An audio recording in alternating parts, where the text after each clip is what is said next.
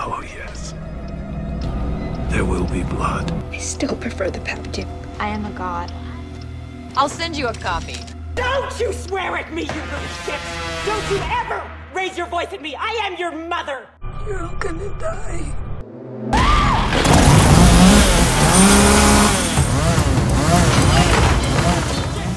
I am going to eat your soul and shit it out, Nicky! Thought you only murdered boys. I go both ways. You forgot the first rule of remakes, Jill. Don't fuck with the original. If you touch my son again, I'll fucking kill you!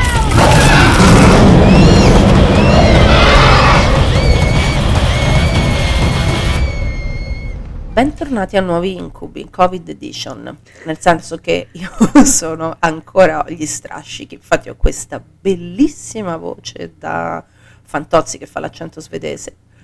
E...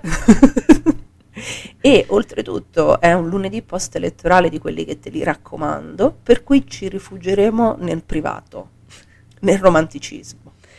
Quindi oggi Nuovi Incubi è il podcast romantico. Sono Lucia Patrizi. Io sono Marica Paracchini e eh, per far compagnia alla mia sorella di podcast che si è presa il Covid ho pensato perché io no? Io comunque ero un po' invidiosa, quindi ho pensato perché lei il Covid e io nulla? Quindi io mi sono presa l'influenza, lei ha il Covid, quindi così, con questo tono un po' da radio, non so, radio freccia, un pochino radio della notte, oggi a parlare di romanticismo e sessualità dei giovani. Ecco, perché? Perché noi oggi mi viene da ridere, solo che ci abbiamo pensato, ne abbiamo discusso, adesso cercherò di essere seria, di fare almeno un'introduzione seria alla puntata. E ne, abbiamo discusso con, con Marica quando abbiamo preparato la scaletta per questa stagione e abbiamo detto ma lo facciamo Twilight o non lo facciamo? Perché effettivamente è un dilemma nel senso che fa parte della grande famiglia del teen horror, è un, è un paranormal romance, ma il paranormal romance è una branca del teen horror, c'è poco da fare. E il dubbio era davvero se ignorarlo, far finta che non esistesse, oppure provare a discuterne in maniera seria con la distanza giusta, perché sono passati 14 anni dall'uscita di Twilight, è una vita, e però in maniera, se non altro, costruttiva eh, perché? Perché è un fenomeno culturale di queste proporzioni e soprattutto che interessa a noi, perché è un fenomeno culturale che ha coinvolto giovani donne. Quindi se non ne parliamo noi, chi, chi? ne deve parlare di Twilight? Anche perché eh, i maschi che hanno parlato di Twilight nella storia della chiacchierata cinematografica si sono distinti per classe, raffinatezza, ci hanno preso per il culo fino a che hanno potuto, adesso li abbiamo fatti giocare, li abbiamo richiusi nel loro box, adesso tocca a noi per parlarne da persone adulte. Quindi promettiamo di non fare troppa facile ironia, forse un pochino, forse un pochino. Eh sì, un pochino, un pochino di facile ironia andrà fatta, ma più che altro perché quello che a 14 anni dopo salta veramente agli occhi di questo film è quanto sia ingenuo. Sì. Ecco. E, e quindi per forza ti viene voglia da persona adulta di farci un po' di facile ironia. Però il fenomeno in sé non significa salvare il film, cioè prendere seriamente il fenomeno non implica salvare il film, tantomeno salvare i romanzi. Non non è la stessa cosa, nel senso tu puoi dire che il film è pessimo perché è un brutto film. è un brutto film, dai. È un brutto film, però puoi comunque cercare di discutere su che cosa abbia significato da un punto di vista culturale una roba come Twilight, perché è troppo grossa, è troppo ingombrante, non la puoi... Ehm, non puoi far finta che non sia mai esistita. Ecco. E oltretutto, secondo me, poi eh, tu sicuramente Marica sei molto più addentro alla cosa perché ero già grande, avevo 30 anni quando è uscito Toilette al cinema, quindi figurati. Però sicuramente ha fatto da eh, punto d'accesso per tantissime giovani donne, giovani e giovanissime, eh, all'horror. Io ne sono convinta di questa cosa. Assolutamente sì, assolutamente sì. Ehm, all'horror, al paranormale in generale E al gotico. al gotico e a tutta un'evoluzione della narrazione delle ragazze che è completamente diversa da quella che c'era prima. Forse è stata, forse Twilight è stata, non ho dati alla mano, però l'impressione da spettatrice è che Twilight, e parlo adesso del romanzo, che poi ha portato con sé tutto un filone che poi è diventato anche cinematografico, sia stata la prima volta in cui abbiamo visto la ragazza come singolo individuo protagonista, perché io ho questo ricordo molto netto eh, negli ultimi anni 90, primi anni 2000, quindi quando io ero preadolescente, eh, dei romanzi con i gruppi di ragazze, le, c'era il club delle babysitter, c'erano le quattro amiche e un paio di jeans, c'era la coralità delle ragazze, no? Ma non si era mai parlato in una narrazione proprio dedicata alle ragazze, della singola ragazza come protagonista. E da allora poi è stata un, tutta una, una discesa, perché poi da allora ci sono state tutte quelle altre saghe dal valore più o meno discutibile, ma non è questo il punto, che hanno rimesso le ragazze al centro. E Twilight in questo è stato assolutamente apripista, secondo me, eh, con tutti i pro e i contro del caso, che poi adesso insomma li vedremo, perché di sicuro si è portato appresso sì. tutta una serie di conseguenze negative questa cosa, però intanto era la prima volta in cui la protagonista era una femmina, una sola femmina, e la sua vicenda, non tanto quella, non solo la sua storia d'amore, ma la sua vicenda personale.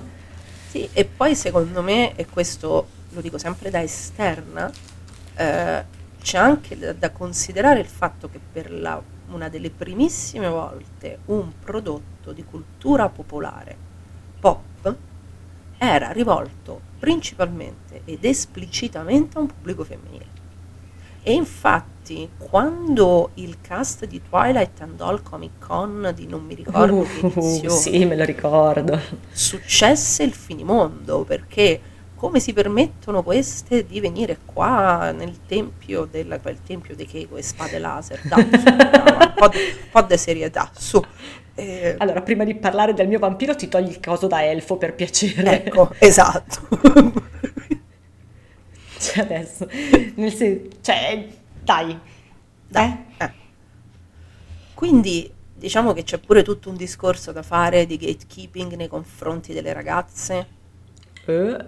Eh, di pensare a prescindere che un prodotto rivolto a un pubblico maschile sia più intelligente di uno che invece è rivolto a un pubblico femminile. Ma peggio perché al pubblico maschile è concessa la frivolezza, perché ci sono nei, sempre nei primi anni 2000 ci sono quelle saghe per i maschietti stupide ah, sì, come certo. la merda, che però vanno bene. Dai, dai, cioè, per, a, a, me dispiace perché, per esempio, la, la, persona con cui divido la vita si diverte come un, matto a guardare Transformers, ma Transformers è una merda, ok?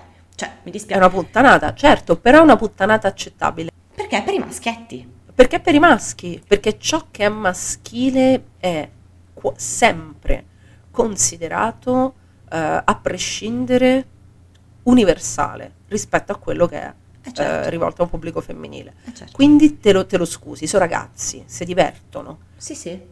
Tu invece non te puoi divertire. Sostanzialmente è questo il discorso. E soprattutto non ti puoi divertire con una roba che è percepita come di loro proprietà, perché eh. il vampiro, eh, l'horror, tu sei entrata a gamba tesa in, una, in un'area che non ti competeva.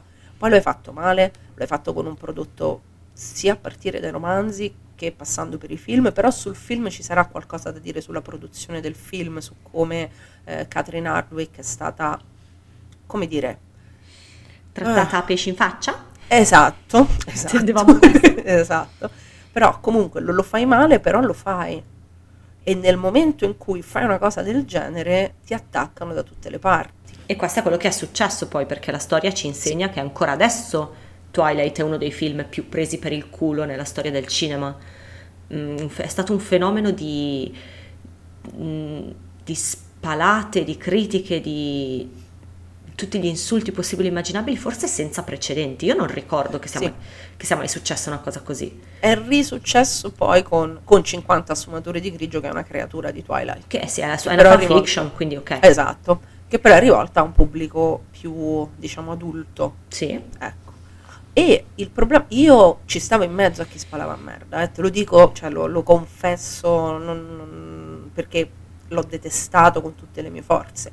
Solo che poi a un certo punto ci si rende anche conto, ci si ferma un attimo in, questa, in questo, si, si poggia la pala, si poggia un attimo la pala e, si- e- e bisogna chiedersi perché. Cioè per quale motivo questa roba è diventata un fenomeno e soprattutto perché contro questa roba ci fu un accanimento di proporzioni inaudite, mentre invece ecco appunto nei confronti di una cosa come Transformers no, va tutto bene. La critica sì, ovviamente lo basto, no, ma non stiamo parlando di critica, qui stiamo parlando di fandom, di guerre tra fandom.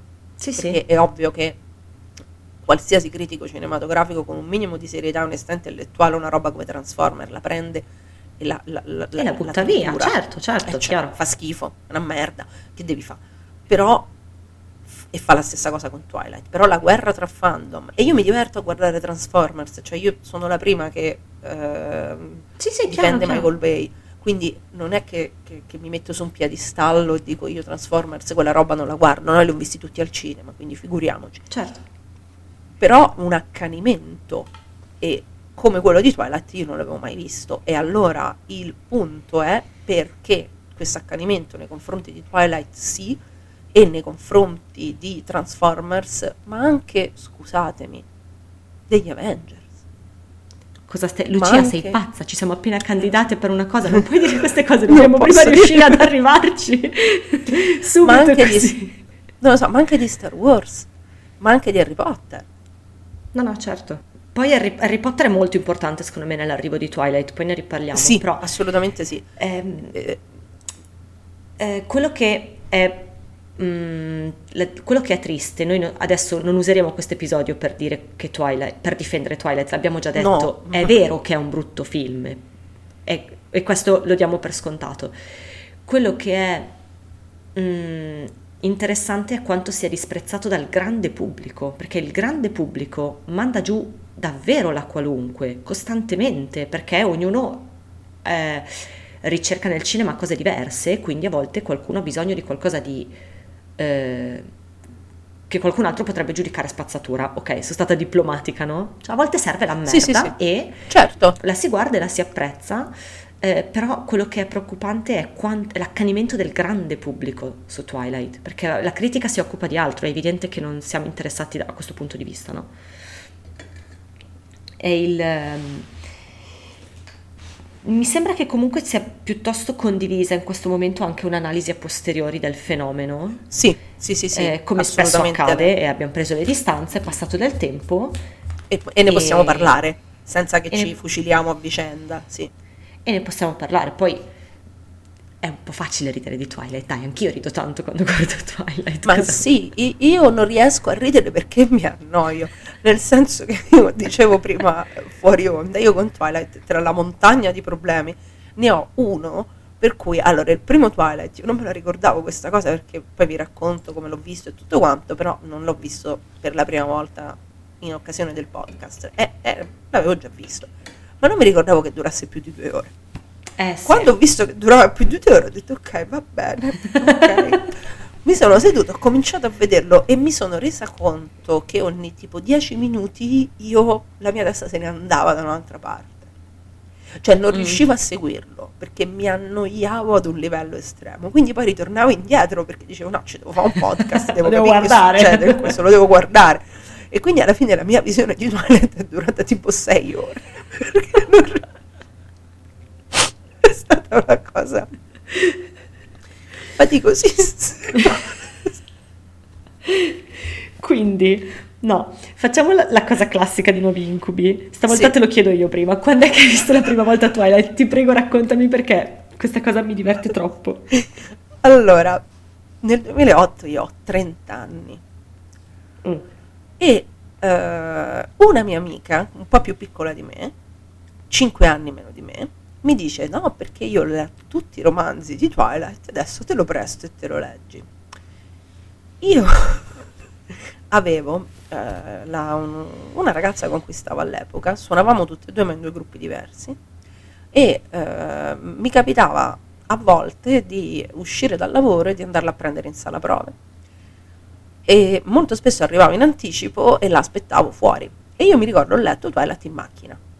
Ok. In eh, un'oretta, un'oretta e mezza, perché anche lì saltavo i pezzi, perché non era, non era- non era So- sostenibile. Sono tipo 600 pagine il romanzo, Ecco, non so se... capito? Non era sostenibile, non era sostenibile. Quando l'ho chiuso ho detto bella merda. E poi ovviamente questa amica mi dice però devi venire al cinema. Quindi io il primo Twilight l'ho visto al cinema. E mi ricordo di aver riso tantissimo, cioè io ero... Fa ridere. con, eh, eh, ma pure la mia amica alla fine la prese mostruosamente a ridere. Fu una cosa divertente. Infatti, poi eh, di- divenne un rito collettivo che ogni Twilight noi ce lo siamo viste insieme in sala. Tutti, tutti, io l'ho visti tutti in sala i Twilight. Tutti, Sì, sì. sono, posso parlare con cognizione di causa.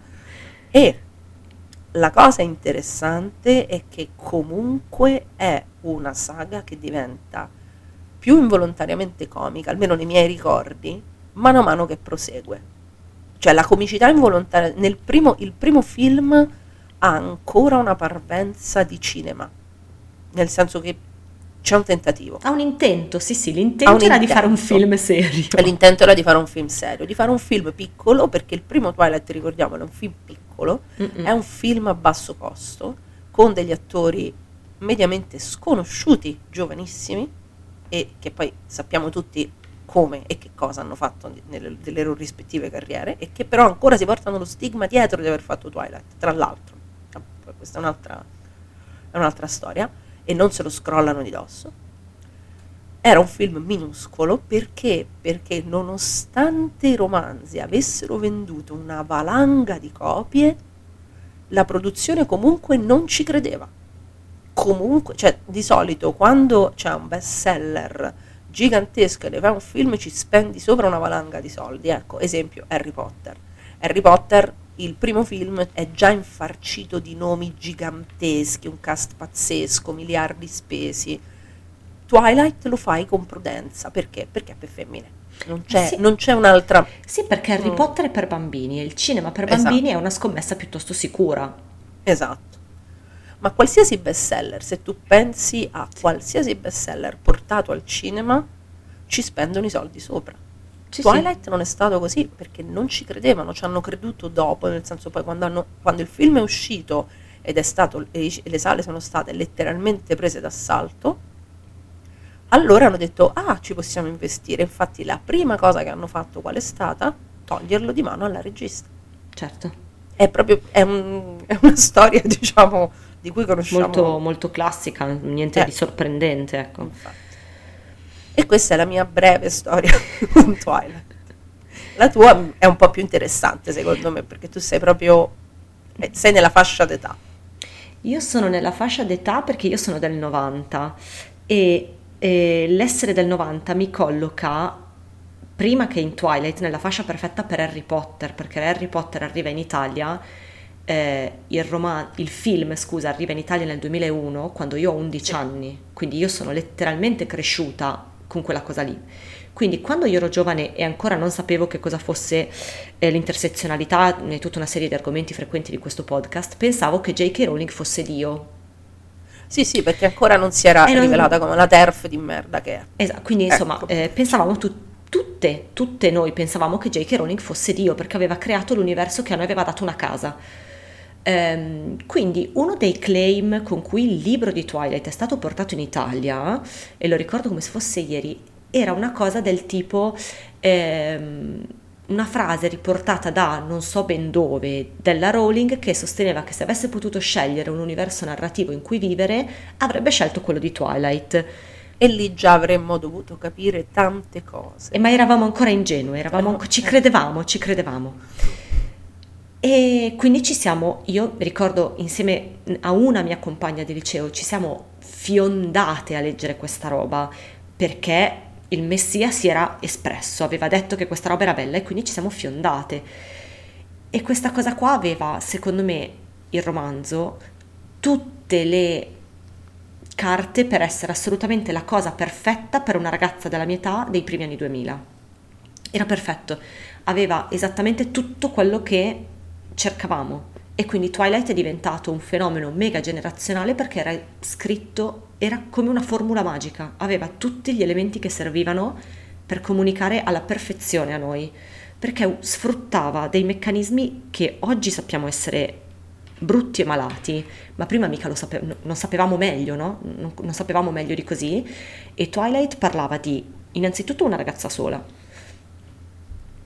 e in più parlava di una ragazza speciale, perché nei primi anni 2000 questa era la grande moda, essere Sì, sì. diversa dalle altre, essere migliore delle altre, essere speciale. E quindi è diventato, io la prima volta che ho visto Twilight è stato una, una botta incredibile, era esattamente quello che cercavamo. E quindi anch'io l'avevo visto al cinema, ovviamente. ovviamente. Però, però a, mia dis- cioè, a mia difesa devo dire che poi a una certa gliel'ho data su, sono cresciuta e gli ultimi due non li ho visti in sala, mi sa. Sarà perché ero povera in canna, forse, non lo so. Non è che ci si deve... Allora, il punto è questo, è che eh, siamo... È, è è un discorso complicato, cioè arrivare a giustificarsi, a difendersi perché si è letto o visto Twilight, E diciamo per motivi vedi. non... eh, lo so, vedi che so, c'è è ancora è- questa cosa. Certo che c'è ancora questa cosa, certo, perché è, una- è sta- è un prodotto che è stato talmente trattato male, talmente bersagliato, per cui tu eh, non... Se tu dicevi intorno alla fine del primo decennio del ventunesimo secolo che eri una a cui Twilight piaceva, in un ambiente, eh, diciamo, come ti posso dire, legato vagamente alla cultura horror o in generale a quella che viene chiamata cultura nerd, perché poi bisogna anche ampliarlo il discorso, eri il bersaglio di insulti di ogni tipo. E io lo so perché io insultavo, cioè io ero dall'altro lato, quindi eh, non ci si cioè, giustificare. La- io mi devo giustificare per quello che ho fatto, non tu perché ti è piaciuto. No, ma è, ve- è vero, è vero, questa cosa qua è talmente radicata che ancora la sentiamo, questa cosa Sì. del, del doverci mettere una toppa, no? Sì. Di dire sì, però a mia discolpa ero giovane. E lo so, sì, e da giovani ci piacciono a tutti un sacco di cazzate e non ci giustifichiamo perché ci sono piaciute le cazzate da giovane. Sì, sì, certo. Cioè, è normale che ci piacciono le cazzate. Il problema sorge nel momento in cui le cazzate che ci piacciono da giovani diventano identitarie da adulti Mm. e quindi, come succede con Star Wars, per esempio, o col Signore degli Anelli, O con la sirenetta. o con la sirenetta, tu pensa, pensa, mom- lì sorge il problema, diventano identitari da adulti e quindi escludi le persone a cui piacciono le altre cose. Non so come... Non ho capito cosa intendi. capito Perché cosa se intendi. tu vai da un, io credo, vai da un ragazzino di 12 anni, non gliene frega niente che tu te leggi Twilight. Tu, Certo. questo è. Il problema sono sempre gli adulti. Sì, figuriamoci, certo. L'unica cosa che distingue Twilight da tutta una serie di altre narrazioni di questo tipo è che adesso sappiamo che Twilight eh, ha alcune narrazioni che sono mh, dannose e da cui è giusto prendere una distanza, però di sicuro non è questo la cosa per cui è stato criticato allora. Noi lo sappiamo Infatti. adesso e ne possiamo parlare adesso col giusto Esatto. distacco. Non era questa la problematicità all'epoca, ecco. No, anche perché ce li ha Harry Potter, ce li ha Star Wars, ce li ha ehm, Transformers, non ne, non ne parliamo proprio. non neanche- Vabbè, cioè, quello vabbè. no, quello vabbè, lascia stare. Eh, ce li ha il Signore degli Anelli in quantità industriale, per forza, stiamo parlando di un'opera. Uh, Eh, chiaro. ce li ha Ce le ha il trono di spade. Ce l'ha il trono di spade. Sì, sì, pieno il certo. trono di spade. Io sto facendo adesso il rewatch di tutta la serie, tutta, dalla prima all'ultima Matta. stagione. Sì, lo so, eh, perché, perché a me House of Dragons mi ha riaperto ferite vecchie e tutto quanto. E cioè, alcune cose dici ammazza. Ma questa ce la siamo, l'abbiamo fatta passare così Il serenamente. trono di spade Eh, ci ha fatto tanti brutti danni, né? qualche giorno ne parliamo. Sì, il trono sì, di spade sì. ci ha picchiato a volte. ci ha menato forte a tutte, sì. Quindi le, le narrazioni tossiche ci sono in tutti i grandi, eh, diciamo, come dire, fenomeni culturali di massa. Perché è normale che ci siano. È difficile che una storia lunga, complicata, co- che consta di tanti volumi, di tanti film, non abbia al suo interno delle, delle problematicità. Poi tu scegli che cosa farne, sincer- semplicemente. Sì, sì, certo. Ora, il, la, la- la- Twilight è, pro- è- secondo me c'è una differenza che Twilight essendo rivolto appunto a un pubblico esclusivamente femminile perché io di maschi fan di Twilight. Non credo di averne mai incontrati. Se tu ne hai incontrato qualcuno buon per loro ma non mi è mai No, successo di no, no. incontrarne Ehm, ho perso il filo del discorso questo è il covid scusate. Dicevo il problema di Twilight è che essendo appunto rivolto solo a un pubblico o in larga parte a un pubblico femminile, la narrazione tossica in Twilight diventa più pericolosa, più, più- più dannosa. E oltretutto, secondo me, c'è- è indistricabile dal fenomeno stesso. Questo è il problema di Twilight, che non puoi estrarre gli elementi tossici dal, dal tutto. Sì, perché gli togli il 90% della narrazione. Esatto, gli togli il 90%, è proprio una narrazione tossica quella di Twilight. Sì. Io però direi che dato che questa, oltretutto noi come al solito parliamo di due film, il secondo non l'abbiamo nemmeno nominato, proprio due bestie, però poi ci arriveremo. E eh, dato che, che è una puntata abbastanza spe- particolare questa, cioè fare gli spoiler su Twilight, signori, io non, non me la sento di dividere in due la puntata, cioè noi parliamo a ruota libera e non ce ne frega niente, poi... eh, No, è andato in secondo me- prescrizione, vero? eh, Vai. Twilight sì, è andato in prescrizione, dai. Beh, no, ma mi rifiuto anche... Cioè, dobbiamo raccontare la trama di Twilight? No, dai, davvero. No, però di che pa- cioè, qual è Ah, il, ok. il nucleo narrativo centrale di Twilight? Il nucleo narrativo centrale di Twilight è ehm, la storia d'amore tra una ragazzina e un eh, vampiro secolare. Ecco. E già qui marchiamo malissimo. già qui marchiamo malissimo. Cosa gli è venuto in mente? so da che parte cominciare. Ehm, allora, eh, da, cosa, da cosa vuoi cominciare tu? Perché dobbiamo essere ordinate, perché sennò poi finisce che davvero finisce che lo prendiamo in giro e non Sì. è quello che vogliamo. Allora, io davvero adesso eh, partiamo un istante.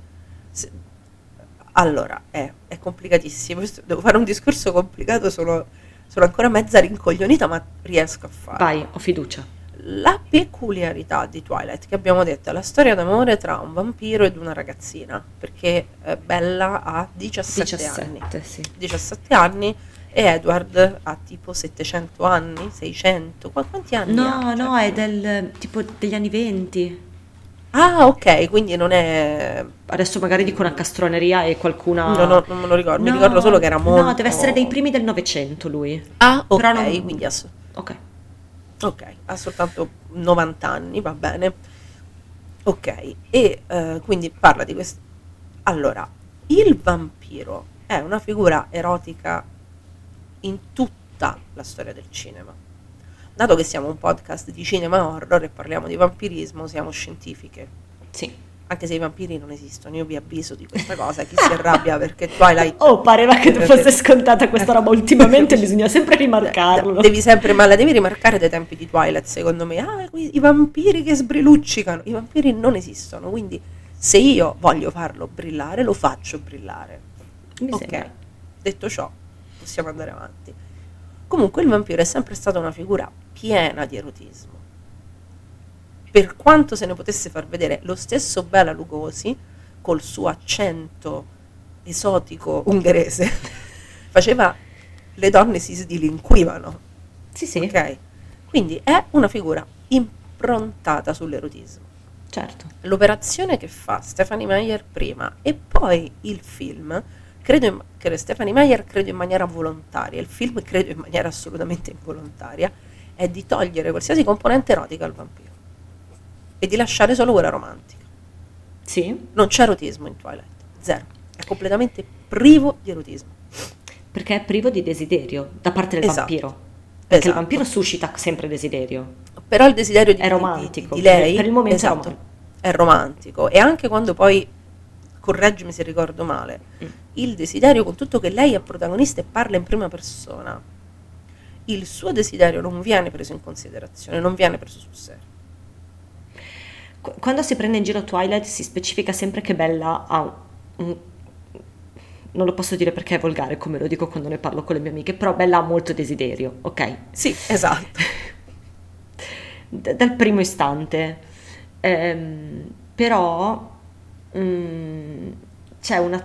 l'assenza di reciprocità lo ripulisce, lo rende casto. lo rende casto, esatto. Quindi noi diciamo sempre che ci sono, ci sono degli antenati di Twilight che di solito vengono eh, identificati nel Dracula di Coppola Eh beh, certo. e in intervista col vampiro. Ma in intervista col vampiro la componente erotica, anzi omoerotica direi che è abbastanza spiccata. Adesso io non lo rileggo da un sacco di anni il romanzo e non sono un amante del romanzo. Mi prefer- io preferisco il film Però- le altre cose. A Però- me mi pare che sia Cioè, chiaro. a me è palese che ci sia dell'erotismo nel romanzo. E con tutto che sia una storia d'amore romantica che fa arrabbiare tantissimo i lettori di quella palla del Dracula di Bram Stoker, due palle così, ro- io ti giuro lo so, sono, sono blasfema, io il, roma- io il romanzo non ce la faccio. L'ho letto sei volte eh, Ah. e mi faccio due coglioni così io tutte le volte che c'è Van Helsing mi addormento. Cioè io i buoni non li sopporto, cioè li odio profondamente con quella loro compostezza, con que- eh, rigidità vittoriana, Io- mi viene... ok. un- Io lo adoro, cosa. ma temo che la mia sia pornografia linguistica. Cioè, Sì, proprio mi sì. piace la lingua di altri tempi. Sì. Quindi Vabbè, non- no, ma quello è fuori discussione, però io proprio mi... Io sono una grande fan del, del Frankenstein, ma Dracula non ce la faccio. Vabbè, Proprio- onesto. Però, a parte questo, eh, c'è- non è una storia d'amore romantico Dracula, no. assolutamente. E nel romanzo, con tutto che pure lì l'erotismo, mio Dio, che cosa brutta, che cosa orrenda, però c'è, e come se c'è. Sì, sì. eh. Ce n'è tanto nel romanzo, è demonizzato, assolutamente stigmatizzato e demonizzato, tutto ciò che è sesso è male, è morte, è distruzione, però esiste. certo. Coppola fa un altro tipo di operazione, lo trasforma in una storia d'amore romantica, però di sesso ce n'è tantissimo. Gli incontri tra eh, Winona Ryder e Gary Oldman, cioè c'è una, Sì, sì, certo. so, c'è, c'è una carica erotica in quegli incontri che è spaventosa. Ed è vero, sì, sono gli antenati di Twilight, perché il romanticismo, l'amore romantico legato al vampiro, anche se c'è il precedente del Dracula di John Badham, quello con Frank Langella del 79, Sì. Sì. è bellissimo, è bellissimo, è una storia d'amore, e anche se è una storia d'amore molto predatoria, però predatoria lui è cattivo, lui è Certo. Dracula, è, è un mostro, Certo, certo. e quindi è un predatore, è sostanzialmente un predatore sessuale, sostanzialmente è questo. Mentre invece, che operazione fa Stephanie Meyer? Ti, ti- ti- ti prende la componente dell'amore romantico e lo- e lo fa diventare completamente casto. Certo. Per cui in realtà dal Dracula di Stoker prende la demonizzazione del sesso, cioè il sesso viene assolutamente demonizzato in ogni suo aspetto. È una mormone lei, eh? Non è, Eh, so, non è non è casuale, ovviamente. No, non è casuale, infatti. E il vampiro perde le caratteristiche erotiche. Non, è- non- non c'è Sì, ness- sì. non c'è la minima, anche se loro sono tutti belli, i Cullen. Sono belli, sono belli oggetti. Sì, ma e soprattutto Mm. la, la freddezza è una delle loro caratteristiche principali. Sì, Non infatti. solo proprio di temperatura, ma anche nel senso Mhm. di algidità. Non so se è una parola della- Esatto. del vocabolario italiano, però loro sono freddi, Ma- distaccati, algidi, non c'è niente di Sì. caloroso in loro. Mentre Quindi pensa a Christopher Lee, cazzo, è un fuoco. Christopher Lee è un fuoco. Christopher Lee quando attacca le sue vittime è Sì, sì, no, Le certo. seduce. Certo, sì, sì, le sì. seduce. Non c'è niente da fare. E Edward non seduce Bella. Bella si innamora di Edward così perché lo richiede la storia del, del- del libro. Non c'è seduzione, non c'è erotismo, non c'è sesso, non c'è niente fra loro due. Non c'è nemmeno conoscenza, che è la più grossa nemmeno differenza col film di dopo, in realtà. Sì, esatto. E la cosa che a me mi fa morire è che la prima volta che si vedono a Edward vengono i conati dei vomiti. E io lì comincio. Eh sì, eh sì. Sì, quella è una grande cose no. scena. Quella è una grande Quella- scena. Quella veramente lì siamo, siamo eh, poetic, ci- uh, quanto poetic cinema tireremo fuori noi da qui. No, vabbè, ma queste, queste sono due ore di Poetic Cinema. Due ore proprio fila, così. Allora, io prima di proseguire mi collego a una cosa che hai detto prima su- sui vampiri omoerotici di intervista col vampiro, perché un elemento, i perculatori di Twilight eh, hanno sfruttato la sbrilluccicosità della pelle di Edward Ah, per prenderlo per il culo. Però questi evidentemente non hanno mai visto niente nella loro vita perché i vampiri sono queer dal- per definizione. Se ti fa ridere, allora, se ti fa ridere il vampiro con i brillantini, devi un pochino rivedere la tua età anagrafica, forse, soprattutto quella eh, interiore. Però, cioè, mh, se dobbiamo fare la lore dei vampiri, cioè, questi sono queer da quando sono nati. Eh, se dobbiamo star qui a disquisire su che cos'è veramente un vampiro, mi dispiace sei nel torto tu. Però questa era una cosina in più. sono queer da quando sono nati nel cinema la componente queer del vampirismo c'è dai tempi della figlia di Dracula, Ma cioè, è la prima lesbica. Voglio dire, ma Eh. più chiaro di così. più chiara di così, cioè, eh, la figlia di Dracula è Carmilla, lesbica. Carmilla, andiamo più indietro. Vabbè, La- andiamo ancora prima, Carmilla, Carmilla. porca puttana, Carmilla. Oh, Cioè. cioè, veramente. Ma forse il problema è che sono femmine, quindi le femmine lo sai che sono solo amiche. Sì, lo so, però eh, tornando a bomba al nostro amico Stoker, l'atteggiamento che ha il conte nei confronti di Jonathan è quello di un predatore sessuale. E insomma, Cioè, mentre invece i vampiri eh, non, non puoi prendere in giro dicendo che sono vampiri gay, perché non esistono vampiri più eterosessuali e più normativi di quelli di Twilight. tra l'altro, Tra l'altro. se proprio dobbiamo vedere, sono i più etero in circolazione. Sono, sono proprio, cioè, sono pure sono, sono- incestuosi. Cioè. sono incestuosi, sono fa- beh, e, e sono ultra eterosessuali, ultra eterosessuali e normativissimi. Sì, sì, perché certo. è matrimonio, figli, famiglia, È sesso solo dopo il matrimonio. sesso solo dopo il matrimonio. per celebrare la vittoria di queste elezioni. Sì, infatti è perfetto. sono la guarda. famiglia tradizionale. Sì, sono dei vampiri più, più tradizionalisti dei vampiri di Twilight non ce n'è, quindi prendere per il culo Edward perché è un vampiro gay vai completamente fuori strada, cioè non c'entra niente, non è un vampiro gay. Non- no. Se poi volessimo aggiungerci che probabilmente rientra più nella sfera Ace, se proprio vogliamo, il povero Edward che ha una repulsione quasi... mm, Sì, sì, lui, lui lui- eh, il, il sesso lo repelle. Questo è un elemento soprattutto del, eh, del film, perché nel romanzo è spiccatissima l'elemento della, cioè è spiccatissimo l'elemento della protezione. Lei lo desidera da sempre, ma lui ha questa cosa per cui lei è una bambola di porcellana da proteggere, no? Che nel Sì, romanzo è certo. mo- ritorna con molta più insistenza. Nel film all'inizio è proprio no, mi fai schifo, non ti voglio, non voglio starti vicino, voglio cambiare classe, non voglio la cipolla d'oro del professore. No. Cioè, poetic cinema, no? Vabbè. Questi che se ne vanno in giro con sta cipolla d'oro, io non so, non lo so. Infatti, non quel lo so. povero, posso dire che quel povero professore è veramente il personaggio migliore del film? Io lo adoro, Sì, lui professore. e io ho una, una passione e io ho una passione di solito per gli attori bravi e adulti inseriti in questi contesti, mm, diciamo gli attori bravi umiliati in questi contesti. E io ho una passione per l'attore che fa il padre di Bella, che, che lo sento che soffre. Cioè tu lo vedi che è lì che lui sta soffrendo, però c'ha un mutuo da pagare. Sì. È proprio Sì. senti il peso delle bollette, non, non Perché, so perché sai cos'è peggio? Che gli altri due bastardi so- erano giovanissimi, si sono rifatti una carriera della Madonna, sono due dei Esatto. migliori attori del, del momento, sono straordinari, ma lui aveva, aveva già 50 anni ed è stato Sì, vincolato a fare Twilight.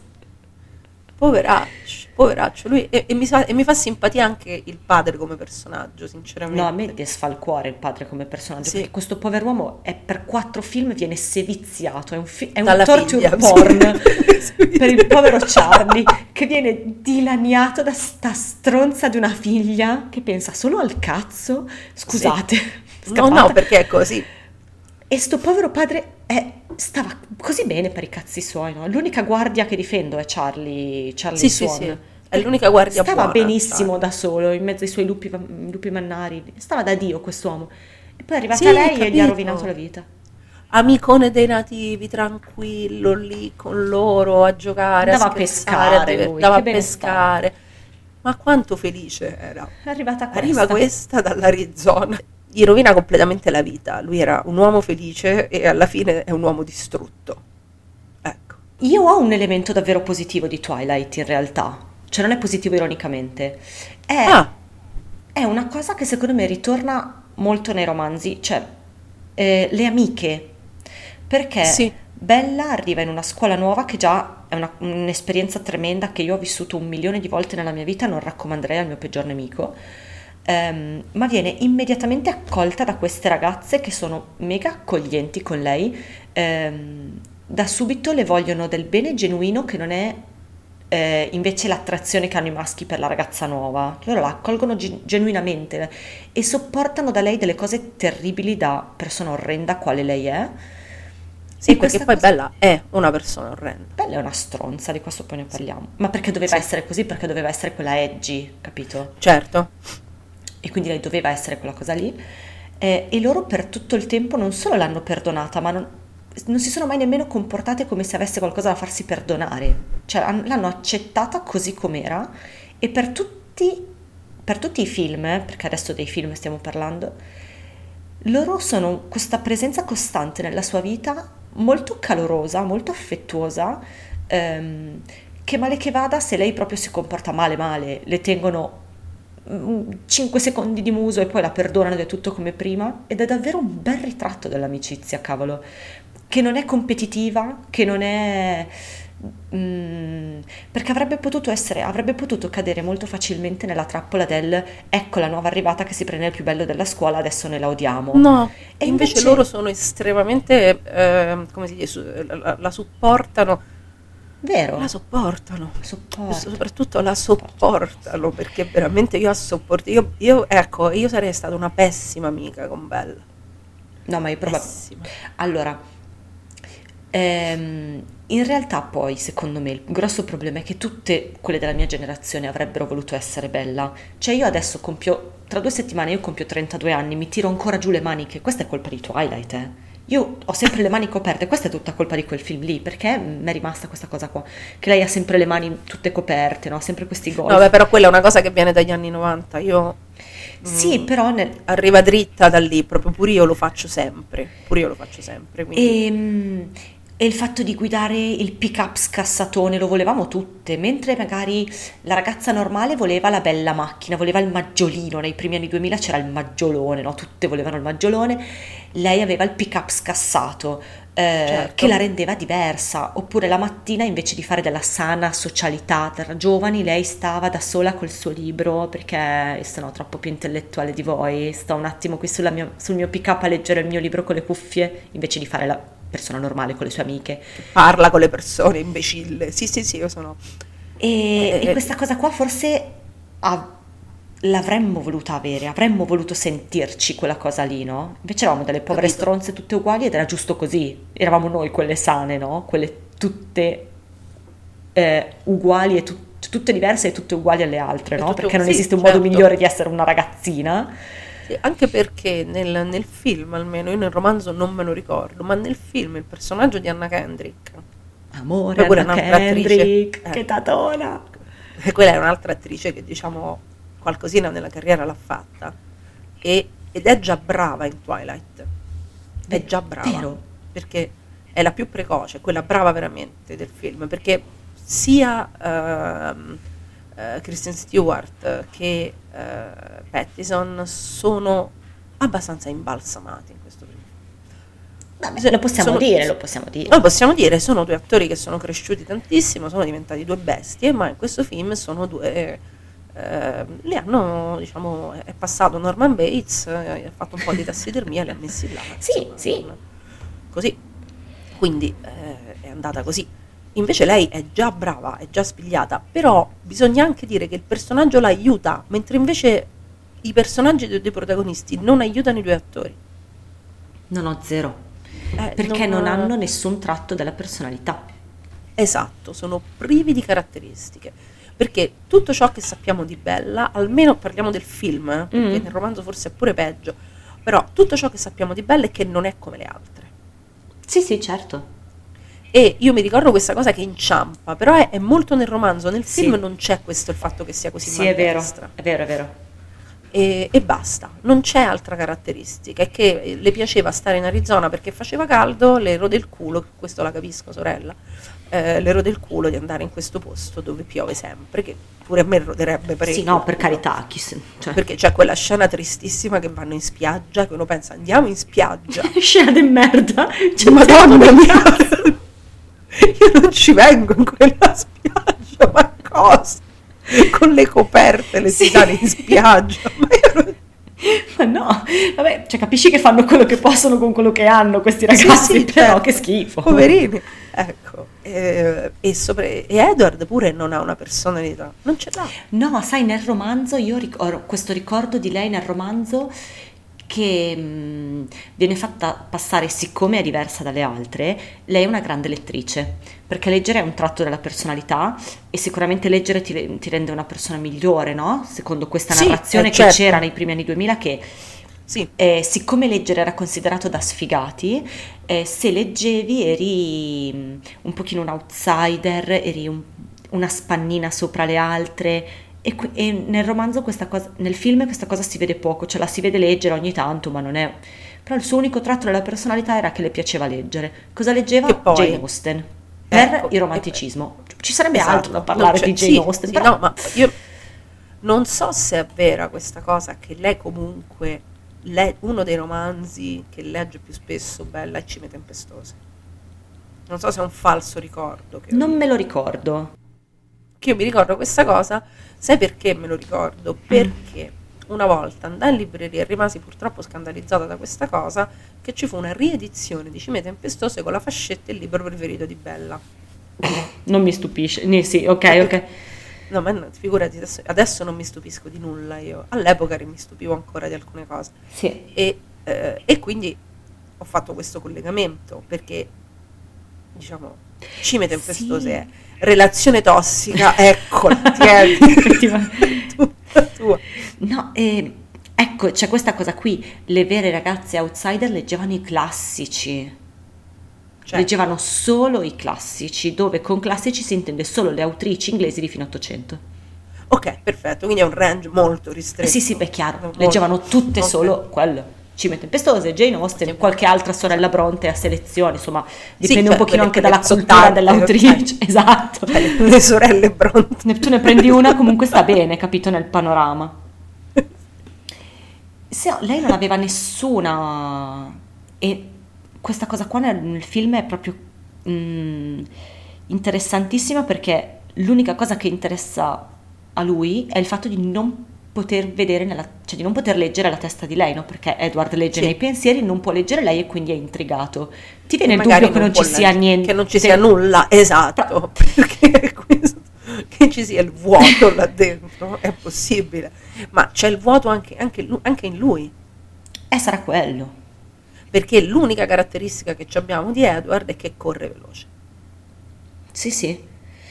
E c'è un pochino questa condizione che però è molto più rilevante in un personaggio secondario dell'essere del tormento della condizione, che di solito non è parte Sì. del vampiro, ma è, è parte del lupo mannaro, ma in questo caso è molto ribaltata perché questi lupi mannari invece stanno una favola su cui che se la Mamma godono. mia quanto sono belli questi lupi mannari, sì. Stanno da Dio loro. C'è un pochino questa cosa del tormento della condizione che però in lui non è neppure troppo sviluppata. Si sceglie negli altri romanzi di dedicare più spazio a questa cosa con il personaggio di Rosalie, che ovviamente perché è, frustrata, perché è stata stuprata, perché è l'unica cosa che poteva succederle, no? Naturalmente. Certo, oh, E c'era quel discorso lì. Però lui sì, a parte quello non ha... Cioè, Ma non ci perché- sono. Ma perché non è rilevante? Quello che è rilevante è che il più bello di tutti ti ha notata e quindi forse tu sei speciale. Perché? Boh. boh, Perché sei diversa anche- dalle altre. perché sei diversa dalle altre. C'è anche da dire che se tu prendi una protagonista femminile e non le dai delle- dei tratti caratteriali spiccati, identificarsi per chiunque legga è molto facile. Assolutamente. Perché certo. se tu dai dei tratti estremamente generici, ce li può avere chiunque. Uh, anch'io leggo. Boom. Uh, anch'io mi metto le cuffiette. È così. Sì, sì, sì, assolutamente. Ehm, anche aveva tutti questi elementi un pochino ricorrenti eh, di quel momento lì, tipo eh, il rapporto della mamma come un'amica, perché siamo sempre nella fase Gilmore Girls, quindi la mamma di Bella era un po' una sua Certo. amica che le faceva le confidenze. E il papà è stronzo perché è, Perché- così. perché è burbero. Perché, perché è burbero, sì. Per il papà è un burbero dal cuore d'oro che però sotto sotto ti vuole bene. Sono tutti elementi molto facili che però in quel momento tutte riconoscevamo, ci risuonavano molto e erano qualcosa di qualcosa a cui ambivamo, forse. E quindi è stata una miscela esplosiva, quindi è diventato tutto quello che volevamo. In realtà non è tanto diverso dalla Goth Girl fine anni 90, metà anni 90. Sì, sì, sì, è una sua, è una sua eredità. È una sua eredità, è una sua eredità secondo me ripulita, m- molto normati- mo- normalizzata, però è una sua eredità, Certo. è, è da lì che arriva lei. Sì, sì, e siamo sempre lì, in quel momento in cui era molto più facile mettere le ragazze una contro l'altra, facendoci credere che le altre valevano meno di noi e che Sì, per essere, per valere qualcosa dovevamo valere più delle altre ragazze e quindi eh, dovevamo essere diverse. E c'è anche un'altra cosa da considerare, il look di Belle. Mm, Perché la Goth Girl anni 90 l'abbiamo- ne abbiamo incontrata una nella prima puntata di questa nuova stagione, Fairuza Bolk. Ha un look che per quanto dark, scuro, è tremendamente femminile. certo, Tremendamente proprio, cioè è, eh, mh, Bella è un tomboy, sì, è il classico maschiaccio. sì, sì, sì, E in questo è superiore alle ragazze che invece si vestono femminili. alle frivolezze, chiaro, Alle perché a lei non lei le- interessano queste cose. Esatto. Lei se le mangia le unghie, non si mette lo smalto. non si mette lo smalto, esatto. E in questo acchiappi una fascia gigantesca di ragazze molto giovani. Eh? che da un lato ha proprio a voler fare l'avvocato del diavolo ha il suo aspetto positivo nell'insegnarci che a prescindere da ehm, il valore che tu dia all'esteriorizzazione della tua femminilità sei ugualmente eh, questo non ti rende meno eh, femminile no? Sì, questo sì, sì, va certo. benissimo ed è una fase importante che tutti abbiamo attraversato. Poi non ha necessariamente funzionato con tutte e infatti tipo tre anni dopo è arrivato YouTube e tutte abbiamo speso 7 miliardi di euro in trucchi, però cioè non ha sempre funzionato, però è interessante che in realtà qualcuno poi ce l'avesse detto, no? Sì, C'è il più figo della scuola, quello che proprio tutte si girano, ha guardato proprio la più, non la più Proprio- cessa perché non poteva essere davvero non brutta. poteva essere brutta, esatto, perché comunque deve essere normativamente una bella ragazza, Beh, però una bella ragazza non appariscente. modesta. M- modesta, ecco, Ecco. perché non è un fatto di essere un maschiaccio, è un fatto di essere modeste. Sai che io mi ricorderò per sempre, per sempre, che nel romanzo io vorrei che se qualcuna ce l'ha sotto mano ci contraddicesse, ma sono quasi certa di quello che dico. Lei viene descritta all'inizio del romanzo come e viene detto che indossa una camicia di sangallo. Nel 2000 la camicia di sangallo mi prendi per il culo, Stefani. Non le vendono neanche più. L'hai comprata? In merceria. In merceria l'hai comprata? Dai, no, mi prendere per il culo. È, è è proprio mormone, è proprio mormone. Questo, però lo riconosciamo adesso, capito? Perché allora ci sembrava questa cosa qua, perché non sapevamo meglio, ci sembrava il massimo del desiderio, della rappresentazione del desiderio. Lei lo vuole, lo vuole, lo vuole, ma lui per proteggerla non le si può concedere, non le può dare quello che lei desidera, sia esso il cazzo o la vita eterna. Poi era, era l'emblema del desiderio quella cosa lì, perché non, non- non l'avevamo ancora imparato, eravamo troppo piccole per sapere che è un'altra cosa quella che stavamo cercando, no? Ci sembrava quella lì la Sì. rappresentazione del desiderio.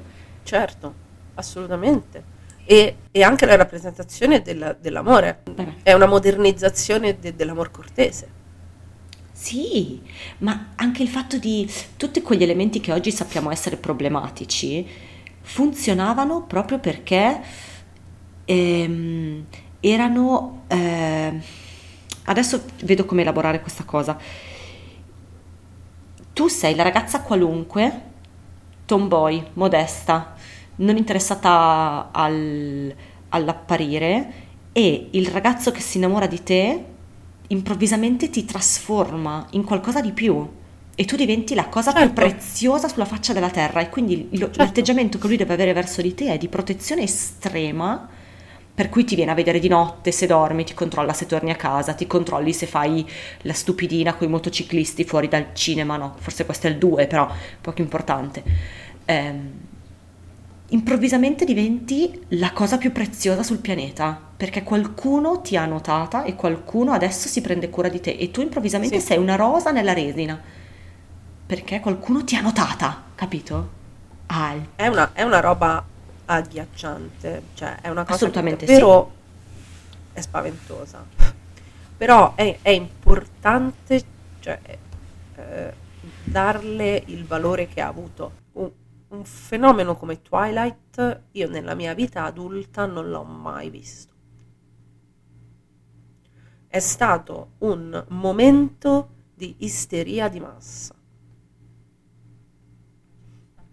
No, non c'è più stato dopo qualcosa del genere. E è stato davvero un momento, e, e ist- con isteria intendo eh, proprio la- ma- l'isteria di massa, cioè che a un certo punto si perde collettivamente il lume della ragione da una parte e dall'altra. eh. Non parlo solo delle fan di Twilight, parlo anche dei detrattori. Cioè, assolutamente è, sì. una- è stata una cosa che ha fatto perdere la razionalità a tantissime persone. proprio. Sì, sì, ma Tantissimo. te l'ho detto perché era una formula, è stata secondo me una formula matematica per esplodere, era la, la Mentos nella Coca-Cola, era assolutamente, era perfetto per esplodere ed è stato quello che è stato. Tanto è vero che, quando questa cosa si è esaurita, ehm, non, è- non si è più stati in grado di riaccenderla con quella fiamma lì, perché poi la società è cambiata e non c'era più spazio per una cosa di questo tipo, però... No, esatto. Adesso sai che usci- era uscito il romanzo, doveva uscire il romanzo, doveva uscire Midnight Sun, che era il romanzo, la stessa storia narrata dal punto di vista di Edward.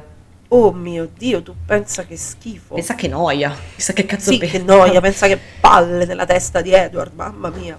E mm, si è pro- doveva uscire all'epoca, poi per ragioni che ora non ricordo, non era uscito, è stato fatto uscire di recente e non ha assolutamente funzionato perché quella cosa lì non ha più un terreno in cui mettere le sue radici. Che è un bene che non abbia più un terreno perché significa che eh, il target, quindi mh, che non sei, non sei più tu, Sì, sì, perché sei, sei- sei più Certo. grande, eh, non, non- non si fa più sedurre da questo tipo di narrazioni. Magari si va a sedurre da altre narrazioni di tipo tossico, va bene, però da queste narrazioni in particolare non si va a sedurre. E voi crescendo siete passate ad altre cose. eh sì, Quindi chi all'epoca cercava di essere distaccato e razionale e dire ma guardate che questo è soltanto un passaggio, cioè voi che siete i duro puristi dell'horror con i vampiri che sbranano la gente e vi incazzate perché entrano a far parte della community, queste le chiamavamo ragazzine urlanti, non vi, non vi dovete preoccupare perché? Perché queste ragazzine urlanti, in senso dispregiativo, da Twilight passeranno a Dracula, da Dracula passeranno a, eh, a 30 giorni di buio. sì, sì, sì, Capito? certo. Questo è. Tanto è vero che poi quando, ehm, allora, a- al di là di questa nuova edizione del romanzo, eccetera, quando poi si è portato a, si è provato a riaccendere nuovamente un interesse verso questa cosa su una nuova fascia di, di età, cioè sulle ragazze che nel frattempo erano cresciute, ovvero 50 sfumature, ha fatto sì un grosso successo, ha fatto sì un sacco di soldi, ma non- il fenomeno non è stato minimamente paragonabile, non è, mh, di sicuro non è stata la stessa follia collettiva che è stato dieci anni prima il romanzo No, per le perché- ragazzine. perché cambi, eh, cambi cassette, cambi, cambi scaffale in cui inserirti. Eh sì. Nel senso che lo scaffale in cui si inserisce Twilight è horror fantasy, diciamo. Mm-mm. scaffale Sì. in cui si inserisce eh, 50 sfumature e tutto quanto è quello degli Harmony.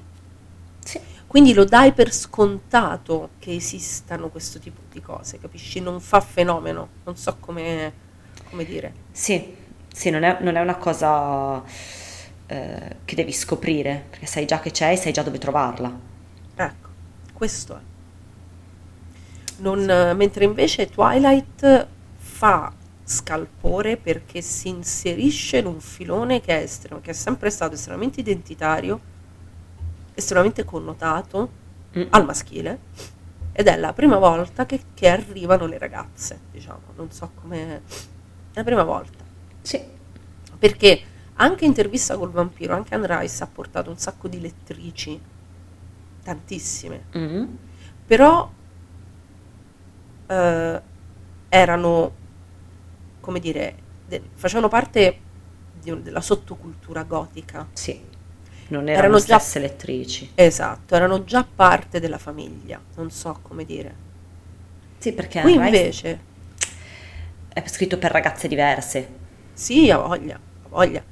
Anche per donne, già, già è una narrativa un po' più adulta, comunque, perché il romanzo è violento, Mm-mm. Quindi non è, non Non, è si apre con un esorcismo intervista, intervista Mi pare di ricordare di sì, mi pare di ricordare di sì, non te lo saprei dire con precisione e certezza, comunque mi pare di sì. Quindi è la- veramente la prima volta che un gruppo molto ampio di donne giovanissime, perché io so che Twilight l'hanno letto a 13-14 anni, Eh, ecco, entrano in maniera prepotente in un settore che era sempre stato considerato non di loro competenza. Esatto.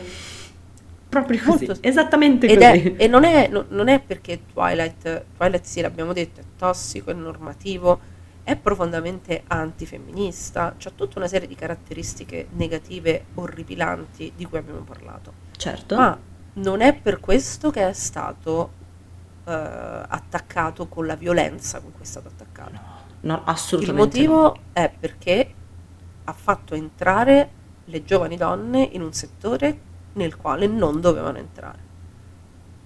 Questo è il motivo per cui Twilight è stato attaccato. Guardaci Poi- adesso. Guardaci adesso, poi fa schifo perché fa schifo, il film almeno fa veramente schifo, cioè io diffi- difficilmente ci trovi qualcosa, eh, te l'ho detto, c'è un intento sicuramente, eh, è un film fatto con pochi soldi, con attori ancora acerbi, eh, con una storia che è quella del romanzo, quindi che gli fai? Sì, sì, chiaro. i dialoghi sono di legno, ma sono quelli del romanzo. Che gli fai?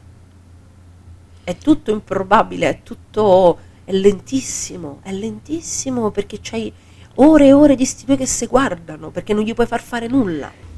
Cioè, questi si- si- mi- non si baciano, o si baciano mezza volta. Sì, c'è qualche, c'è qualche C'è- dis- modesto bacino a stampo, Eh. ma poi lui la lancia stampo. via perché Lui la lancia! Quindi, che non può. cioè, Sì, e sì, non, sì. non- non- cosa, cosa puoi far fare a questi personaggi? Niente.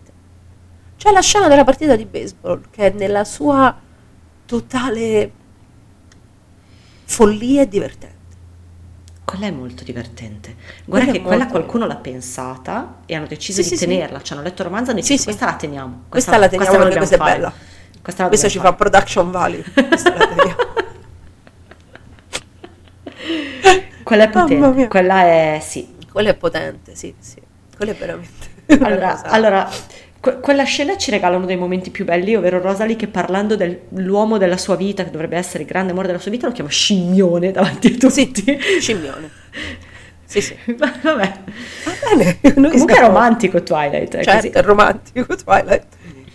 E sì, la, la- la- la partita di baseball finché dura, poi arrivano i cosi Questi? ca- questi, e non si sa bene. Anche perché non c'è un vero conflitto, non c'è un vero antagonista. eh, non, non- Perché non è il focus, perché non è... non è il focus, sì, però non c'è mai un vera- una vera difficoltà. Le difficoltà di questa coppia se le creano loro, sostanzialmente. Sì, sì, Cioè- sì, soprattutto nel secondo, sì, Ecco. sì. È tutto che non si sa bene, non ha senso, ecco.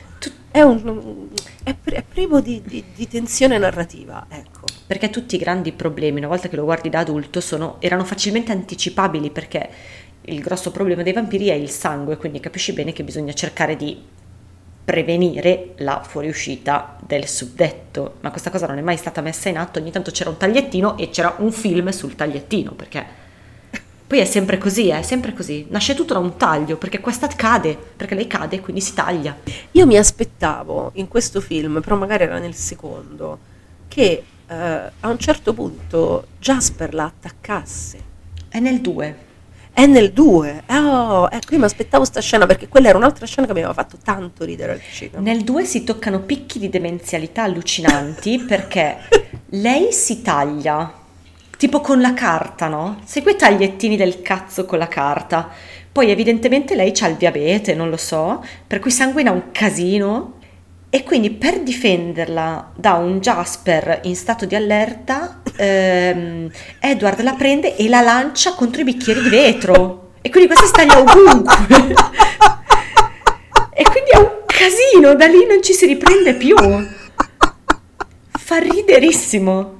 E, e poi si finisce in Italia, perché lei si è tagliata con la carta. Ho le lacrime. Eh, così- eh, no, New Moon è, New Moon è impegnativo, eh. New Moon è veramente impegnativo. perché secondo me gli hanno lasciato l'ambizione. Nel senso, il primo film, perché diciamo, diamo informazioni di servizio al nostro pubblico. Mm, Vai. Il primo film è diretto da Catherine Hardwick, che infatti ha chiuso la carriera lì, poverina, ed era tanto, tanto promettente. Eh, no, ha diretto altre cose effettivamente e adesso noi la vedremo nel primo episodio, sarà la regista del primo episodio di Guglielmo del Toro's Cabinet of Curiosities, tra l'altro. Quindi siamo contenti. Manca molto poco. Sì, manca pochissimo, siamo molto contenti, però lei veniva da 13 Sì, è vero, è Ecco, vero. e soprattutto da Lords of Dogtown. Lords of Dogtown è un film bellissimo. Che io non ho bellissimo. visto. È molto bello. Veramente è un film sul- sullo skate e sul surf.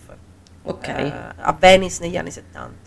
Ed è quasi un documentario, è girato con uno stile molto documentario, ma anche 13 è, girato con uno stile Sì? documentaristico. eh, non, eh, Sì, sì, sì. Non ha particolari vezzi creativi Sì. da quel punto di vista lì. Infatti, quindi è una che ha fatto cinema indipendente sostanzialmente. Il cinema di Catherine Hardwick è un cinema proprio indie, indie americano, Sundance a tutto spiano. Mm-mm. E lei, la sua idea era quella di fare Twilight in questo modo.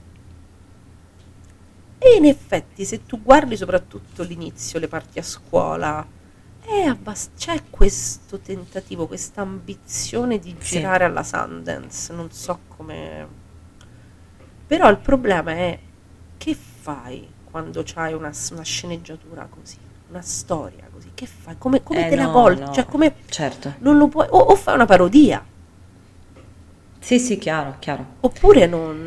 Allora, non- o fai una mossa all'American Psycho, però la Esatto. mossa all'American Psycho te la devono lasciare fare, Sì. te la devono concedere. E già questa è tanto che le hanno concesso questo film, e tanto che le hanno concesso quella poca libertà che ha avuto, ha fatto quello che ha potuto col materiale di partenza. Sì, infatti. Quindi vabbè, E, e- e- e la cosa allucinante è che quando, quando il film ha avuto, ha avuto successo, sono corsi a riparo e tu una donna, assolutamente no, il prossimo lo facciamo girare, l'ha girato infatti David Slade. sì, Eh, infatti. E secondo me però da- dal secondo in poi hanno abbandonato qualsiasi velleità e hanno detto copriamoci di ridicolo perché è quello che vuole il pubblico. Perché, non tanto c'è a quel punto non serviva più. Il- non voglio neanche, non voglio usare questa parola, però sono certa che i nostri ascoltatori sono intelligenti. L'elemento di autorialità è assolutamente irrilevante. A quel punto lì era assolutamente irrilevante. Avrebbe potuto Sì, essere qualunque cosa, come, gli- come, eh, l'MCU. L'MCU Sì, sì, non sì. ha bisogno di registi, ha bisogno Di di. Cioè, di, di- mercenari. E di quando gente sono i che fa- registi alla gente non piace. Nessun riferimento a film recenti usciti quest'anno da parte di ma neanche, grandissimi. fi- ma neanche a film usciti due anni fa, diciamo, No, no. diretti da una regista oh, premio Oscar, per esempio, no, nessun riferimento No, no, no, assolutamente. a The Eternals, zero. E ehm, il, il problema è che però esautorano, cioè di solito davvero è- ti viene naturale, tu fai un film che incassa, adesso non so quanto abbia incassato Twilight, non mi sono informata, però Tanto. incassa tanto e tu confermi chi l'ha diretto. Certo. Invece questi, la, la produzione di Twilight, la prima cosa che ha fatto è stata cacciare perché? Perché non puoi affidare, perché in quel momento Twilight diventa un blockbuster Sì. e che lo dai nelle mani di una femmina un blockbuster Ne- nei primi anni 2000. nei primi anni 2000? No, lo dai in mano a un maschio Sì, sì. che tra l'altro viene dal... Poi io, eh, come David Slade si sia umiliato in questo modo io non lo capirò mai, perché anche lui, lui ha finito la carriera. E gliene hanno dati tanti, tanti, tanti, eh. Gli erano dati tanti, però li ha tutti rimpianti. Ci si sta asciugando le lacrime, perché non... eh, Eh, non lo so, probabilmente sperava di avere modo di poter utilizzare questa cosa per... eh, non lo so, non voglio neanche cercare delle giustificazioni perché non ci sono. Perché- Tutti gli altri film non sono cinema, sono un'altra cosa, sono Un'altra gadget. cosa, sì sì, sono gadget, cioè tu arrivi da Hard Candy, poi giri 30 giorni di buio e poi fai New Bello Moon. 30 giorni di buio. Ma che bello, 30 giorni di buio, ecco i vampiri che piacciono a nuovi incubi. Signori, i Eh, vampiri sì. che piacciono a nuovi incubi sono quelli di 30 giorni di buio. Noi Sì. partiamo da questo presupposto qua. Poi del resto se ne può parlare. E, e- e quindi Sì. è effettivamente interessante come una cosa rivolta ad un pubblico femminile che il pubblico femminile ha recepito e ha fatto propria, se ne sia riappropriato in questo modo la struttura patriarcale più bieca di Hollywood. Se, se- se ci serviva un esempio, proprio un case study, È, eccolo. è Twilight. Sì, assolutamente sì. Quindi, beh, che dire, Che dire? per un'ora e sedici siamo riuscite anche a prenderlo per il culo molto poco. Molto poco e, a parlarne con una certa serietà, però adesso è arrivato il momento Sì. del poetic cinema Sì, e quindi vai. vado Poi col mio. ti- ti- te ne do due, te ne do due. Grazie, grazie, perché diventava difficile. Allora, Sì. il, proprio il podio, il primato ce l'ha il leone si innamorò dell'agnello. Che cringe. Vero, vero. Mamma mia. Quello è un- uno dei miei momenti preferiti del cinema di sempre, proprio mi, mi spacco da ridere, mi spacco. Poi sono titubante perché la cipolla d'oro nel mio cuore ha un primato molto forte, ma secondo me l'altra scena molto, cioè proprio terribile, è quando lei vede per la prima volta la casa di lui, vanno in camera da letto e non c'è il letto e c'è questo, Sì. Questa frazione di secondo di imbarazzo devastante per cui non sai se... Cioè è, è devastante per te spettatore, è devastante per lei, lui così che ascolta Debussy come nessuno mai ha fatto nel mondo. Madonna mia, ma tu pensa, tu pensa, no, cioè adesso, tu hai 17 anni, no? Eh, ma lui ce li ha da tanto tempo. ce le ha da tanto tempo, esci con un ragazzo bello e tutto quanto che ti piace un sacco, vai a casa sua e quello come tu nonno ti mette Debussy. Però tre secondi dopo ti carica in spalla e ti dice Sì. tipo reggiti forte scimmietta, che è il Scimmietta, mio momento sì. numero due. Ah, eh sì. Scimmietta, scimmione, c'è questa cosa con i primati, c'è questo kink dei primati che non sono sicura di apprezzare. Però insomma, sì, direi che questi sono i miei. Prego. I miei momenti poetic cinema, il primo è quando Edward si spoglia la prima volta, ma non perché sbriluccichi. Perché Mm. sì, ok, lo sbriluccicamento fa molto ridere perché è un VFX ignobile. Sì, è ignobile. Cioè, è una cosa che fa, fa- fa schifo. Io non so, io capisco avevano pochi soldi, eh, per carità di Dio, però è una cosa veramente fuori dal- da- dalla grazia di Dio. no? non so come dire. Ma come al solito, ciò che in Twilight spicca è la, la pregnanza dei dialoghi. Perché È Edward che dice, è, è Bella che ovviamente sappiamo quali sono gli intenti di Bella, che, che gli fa sei bellissimo, e lui che si incazza. lui si incazza perché Edward si incazza. Ma, ma come bellissimo! Stai guardando il corpo di un mostro e tu che dici ma che cosa cazzo sto guardando? ma che allora, non ti ho mai detto che sei buono, ti ho detto che sei bello. A Esatto. distinguere le due cose. Che sei buono, cioè non buono, era buono. Hai capito male.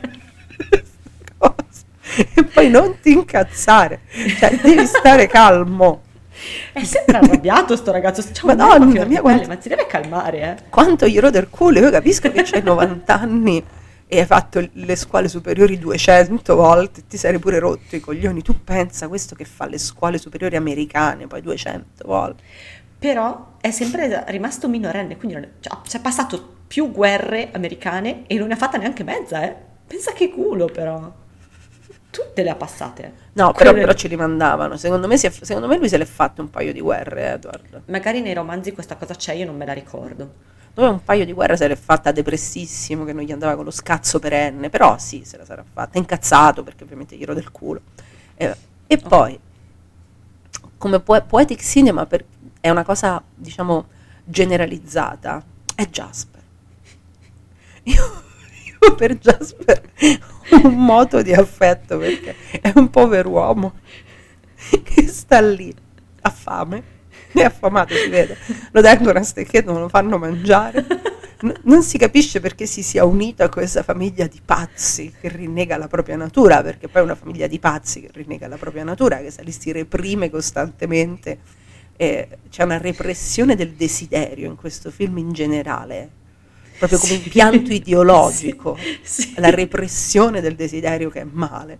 E lui è l'unico che ha un desiderio sano. Esatto. fame, vuole E- mangiare. e passa per lo scemo del villaggio, lui ha solo fame e quando lo presentano a Bella io rido fol- follemente, cioè non mi tengo più, perché lui ha una faccia. Questo è Jasper, è da poco con noi, lui annusa Bella, perché poi c'è questa cosa che si annusano tipo cani, e fa una faccia con queste pupille dilatate che io muoio, muoio. Cioè io, io vorrei vedere il behind the scene di Twilight, perché io voglio vedere gli attori Che a pronunciare questi dialoghi. Cioè, li voglio vedere perché non è. No, no, non è, non è comprensibile. Ma tra l'altro il povero Jasper è l'unico, se non ricordo male, il povero Jasper è l'unico che è capitato lì pure per sfiga, perché lui è stato trasformato da qualcun altro che gli avrebbe dato da mangiare quello che voleva, quindi non poteva restarci. Sì, Adesso non ricordo esattamente chi era stato a trasformarlo, era una vampira che se l'era trasformato per i cazzi suoi e poi è finito coi vegetariani. Tu pensa, povera bestia, cioè davvero, guarda, Jasper è, è un personaggio tragico se ci pensi. E lui lo sa di essere tragico perché Sì. proprio la faccia di chi, di chi pena tanto. Ma perché chi mi ha fatto vedere Secondo me non lo so, chiederà, eh, chi- chiamerei caschi blu dell'ONU, non lo so, cioè... Qualcuno se- lo se- porti via dai casi. per favore. Da mangiare. Amnesty, non lo so. Ma poi suo padre fa il medico, non gli potrà portare qualcosa per aiutare la transazione? no, Cosa? Hanno le sacche di sangue, ma portate, fate qualcosa. Venitegli incontro. Cioè, io pure in Vampires, quando giocavo a Vampires al videogioco a Bloodline, piavo le sacche di sangue. Se non volevo comunque- ammazzare la gente. Eh, Poi mi divertivo ad ammazzare la gente, ma nel Tra caso remoto in cui non avessi voluto ammazzare la gente, c'erano le sacche di sangue. Trovate un modo, che questo poveraccio sta morendo, fate qualcosa, fai una pena. Guarda. Mamma mia, anche il ballo scolastico alla fine è bello, è bello trash. eh, Ci diciamo, sono eh. cinque studenti in questa Sì. scuola. Bello scolastico più piccolo mai visto. Vabbè, ma d'altronde è un paesino di merda che davvero, cioè, È vero. mamma mia, che schifo. Vabbè, Vabbè. Buona visione, se non buona visione, divertitevi. Eh, però bisognava fare, questa cosa andava fatta. E adesso che ci siamo tolte il dente, parliamo di un film che è bello invece. Oh. Finalmente, parliamo di un Parliamo di un film bello bello.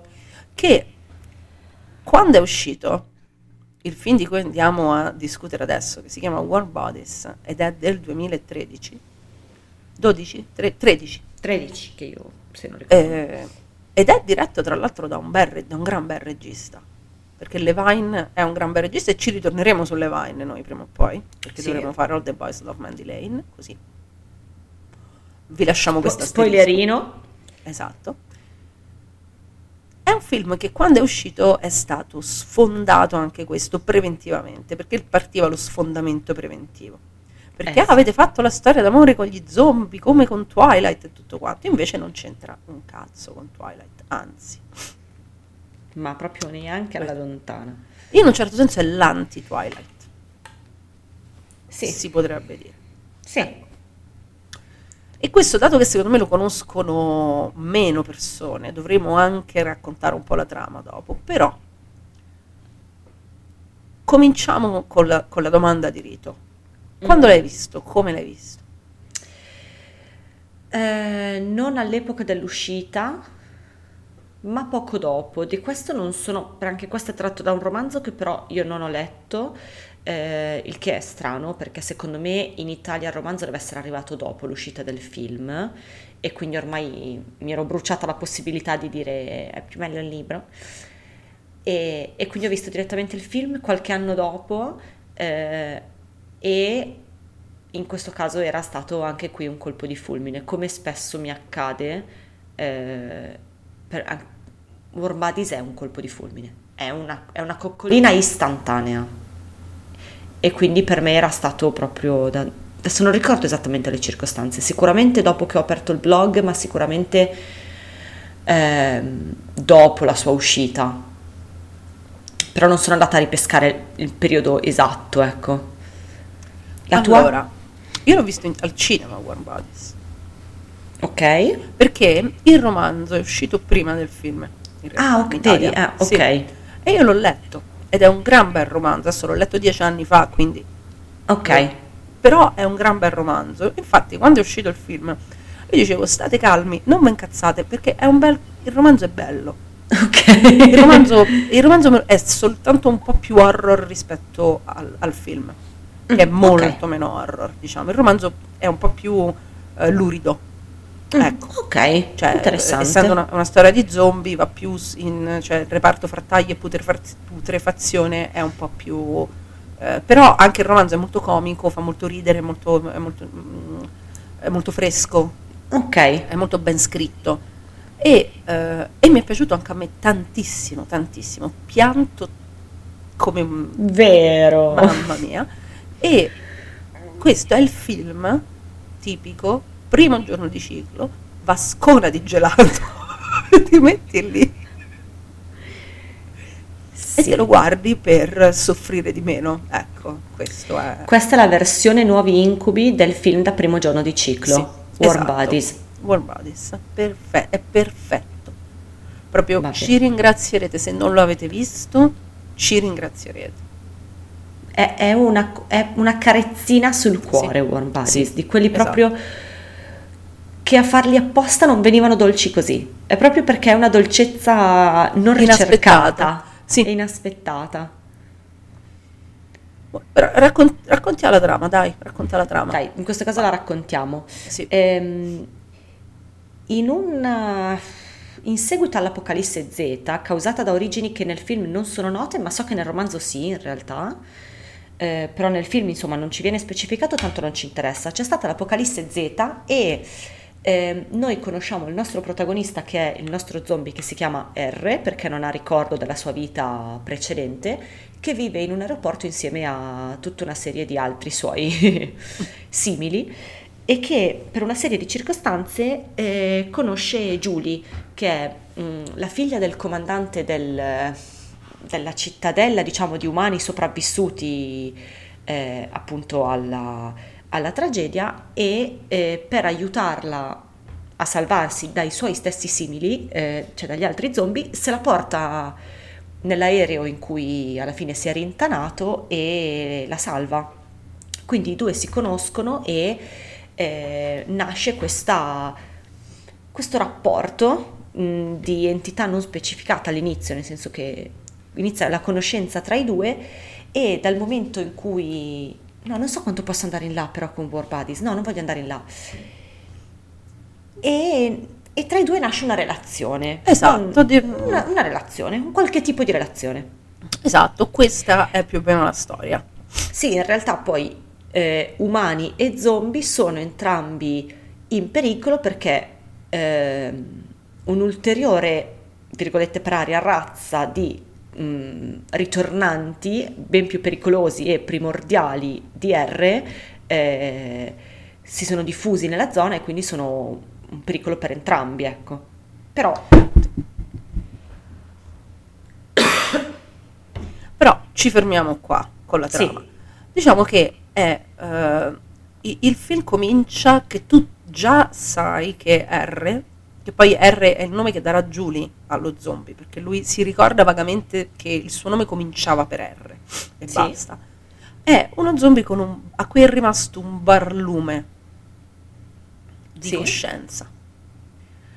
E, eh, e la cosa interessante, perché poi Warm Bodies è un film, e il romanzo prima di lui, che conosce perfettamente, una, eh, si basa anzi su una conoscenza assoluta enciclopedica di tutta la narrativa sugli zombie, sia letteraria che cinematografica.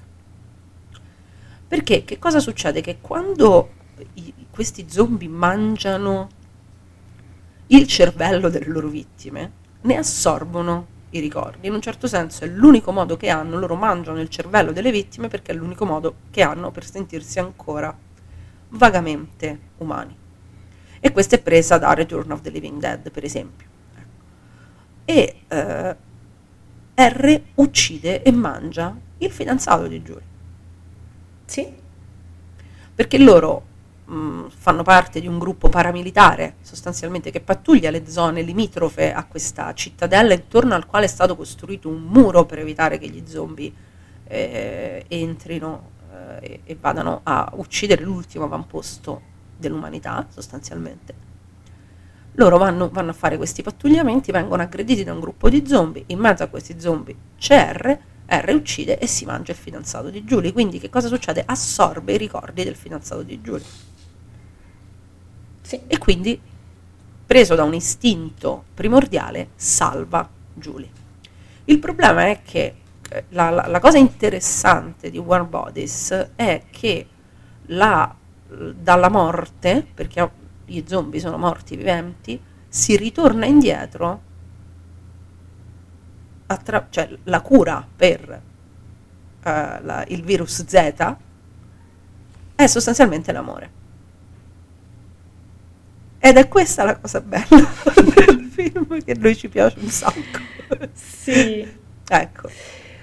La cosa che a me piace così tanto di Warm Bodies è quello che dicevo prima, cioè il suo essere completamente opposto a Twilight proprio in questo.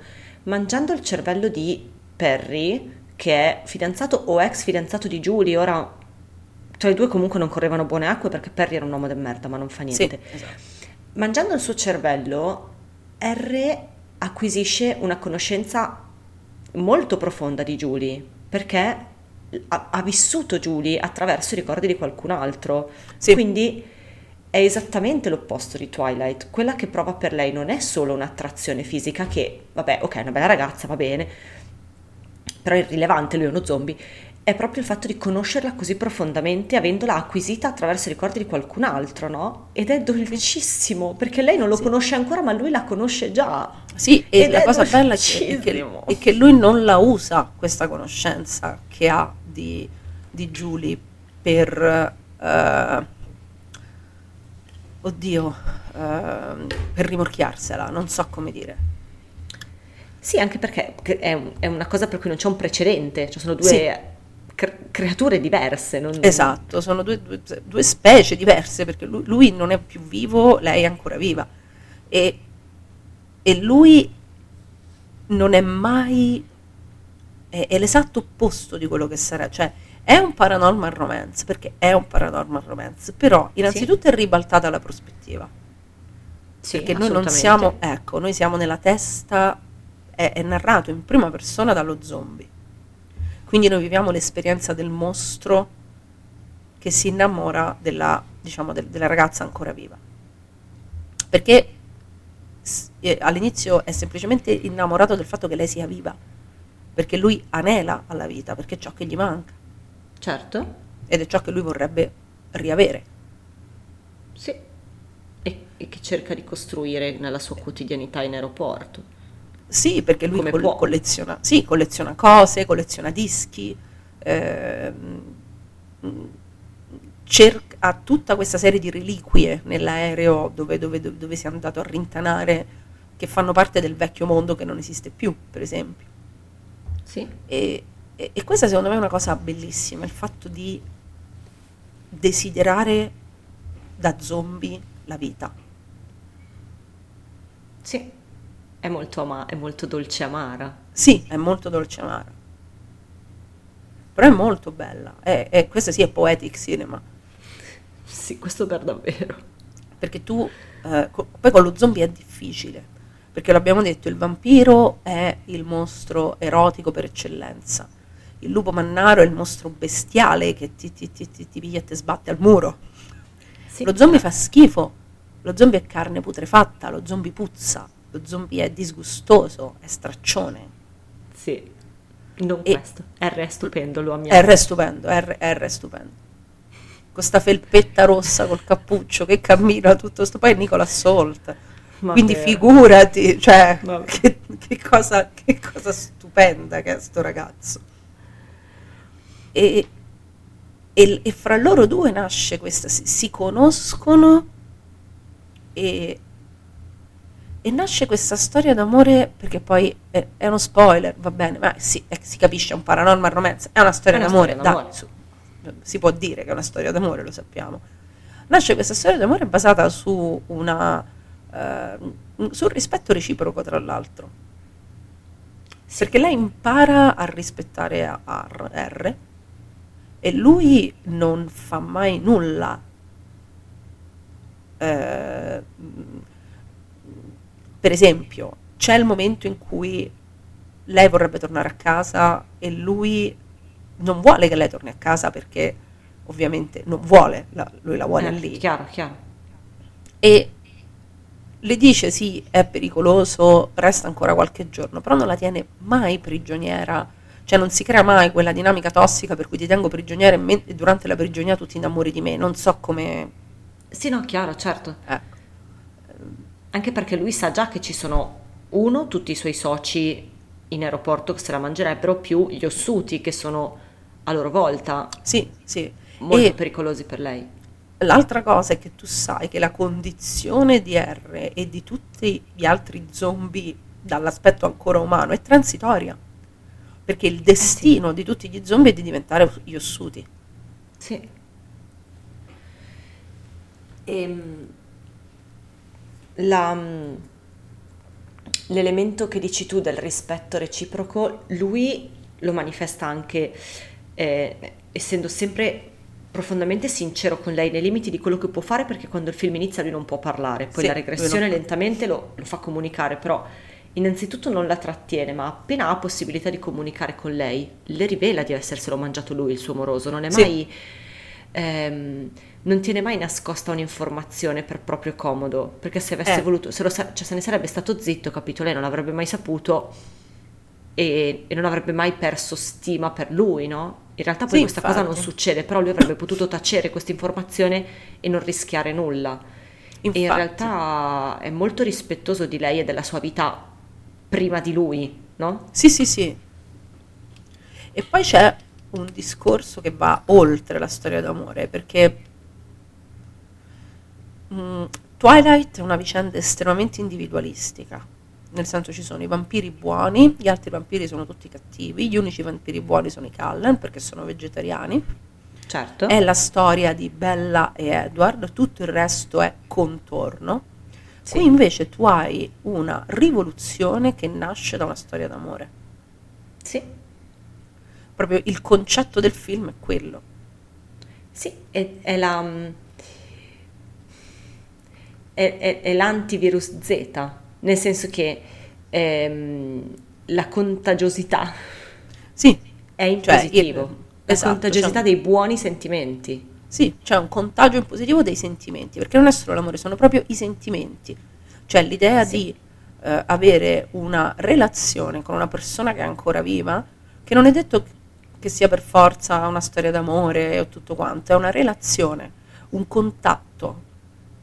Tipo, porta, c'è questa scena bellissima all'inizio in cui lui sta eh, nell'aereo con lei, sentono la musica e lui ricomincia a battere il cuore.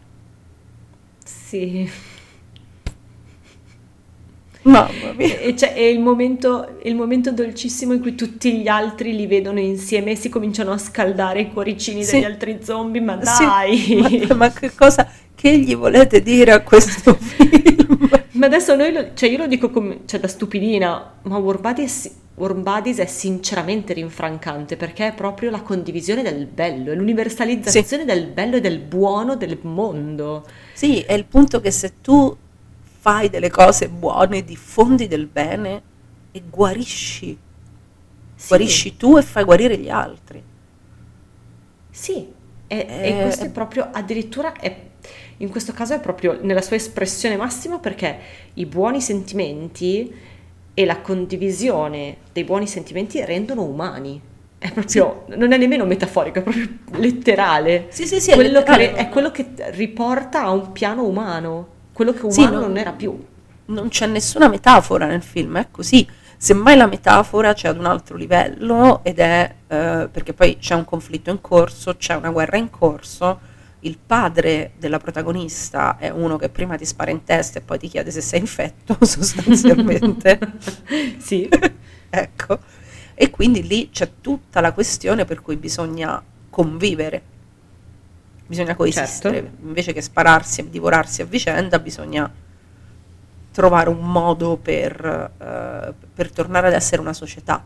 Ecco. sì. Quindi non essere spaccati, vivi e morti. e- Che poi io insisto perché eh, io sono molto romeriana, filosoficamente parlando. Giorgio Romero è un filosofo che va, di- di- la cui opera un giorno sarà riconosciuta come, come tale. Studiata nelle scuole. Esatto. Perché quando Romero dice quando i morti risorgono bisogna smettere di uccidere o si perde la guerra, Eh, Ecco. Cioè, è per questo che Warm Bodies è un film che Romero lo conosce perfettamente. Conosce Lucio Fulci, c'è, c'è proprio, lui c'ha in mano il Blu-ray di Zombie 2 di Lucio Fulci in mano a un certo punto. Quindi è proprio co- conosce la lezione romeriana perché poi dov'è che stava arrivando Romero? Dov'è che poi effettivamente è arrivato Romero? Al- allo zombie autocosciente. mm-mm. E Bab nel giorno degli zombie è uno zombie autocosciente. Sì. la terra dei morti viventi, gli zombie acquisiscono una coscienza di classe. Che è Sì. quello, eh? È una coscienza Sì, di classe. quello non- Eh sì, no, è chiaro, chiaro, certo. Chiarissimo. non- e, e- E- qui abbiamo più o meno la stessa cosa. E più, più di recente abbiamo anche avuto il caso della, della prevenzione in Maggie, no? Sì, Eh, in la, Maggie. la- la prevenzione della condizione, no? Sì, sì, sì, è vero. O l- il reintegro dei, eh, degli zombie in quella serie bellissima Oh. inglese che è in The Flash. Comunque noi ogni, quando vogliamo farci del male, porca Mamma miseria, mia, che dolore. mazzate, Che dolore. In The Flash ti rovina la vita, fa troppo Sì, sì, sì. piangere. No. In The Flash ti rovina letteralmente la vita. Perché in The Flash ha una visione dolorosissima del ritorno alla vita, Sì, mentre quella di Warm Bodies è molto ottimista. Ma perché in The Flash non c'è il ritorno alla vita.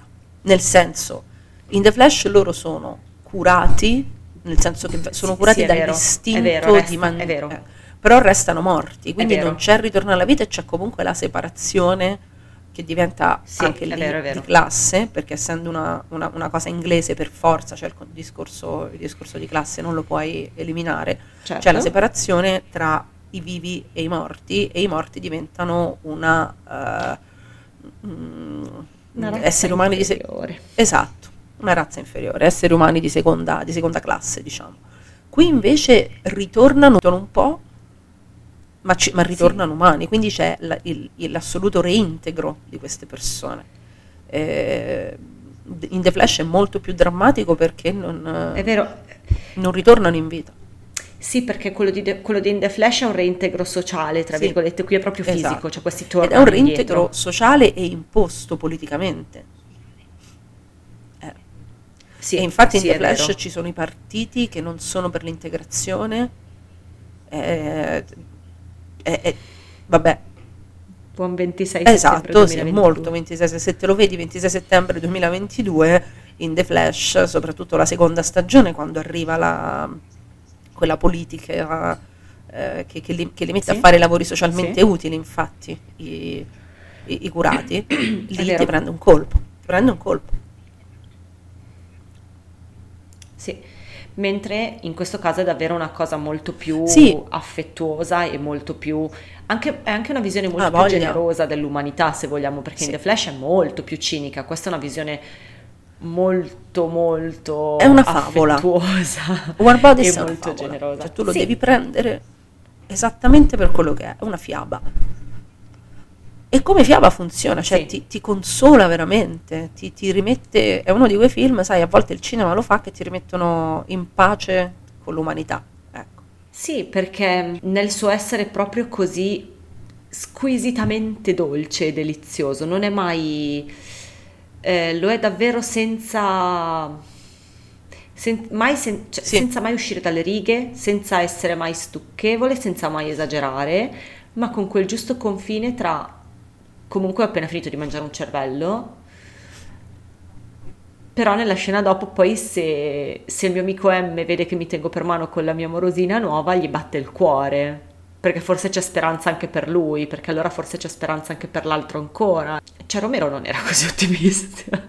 No, assolutamente no, perché lo abbiamo detto, questa è una fiaba, è una fiaba dolcissima ed è soprattutto un film che cerca, secondo me, arrivando poco dopo Twilight, perché adesso non mi ricordo l'ultimo film a che anno risale, 2012 mi sembra, no? Eh, te lo dico subito perché così a memoria... Vai. Aspetta, eh.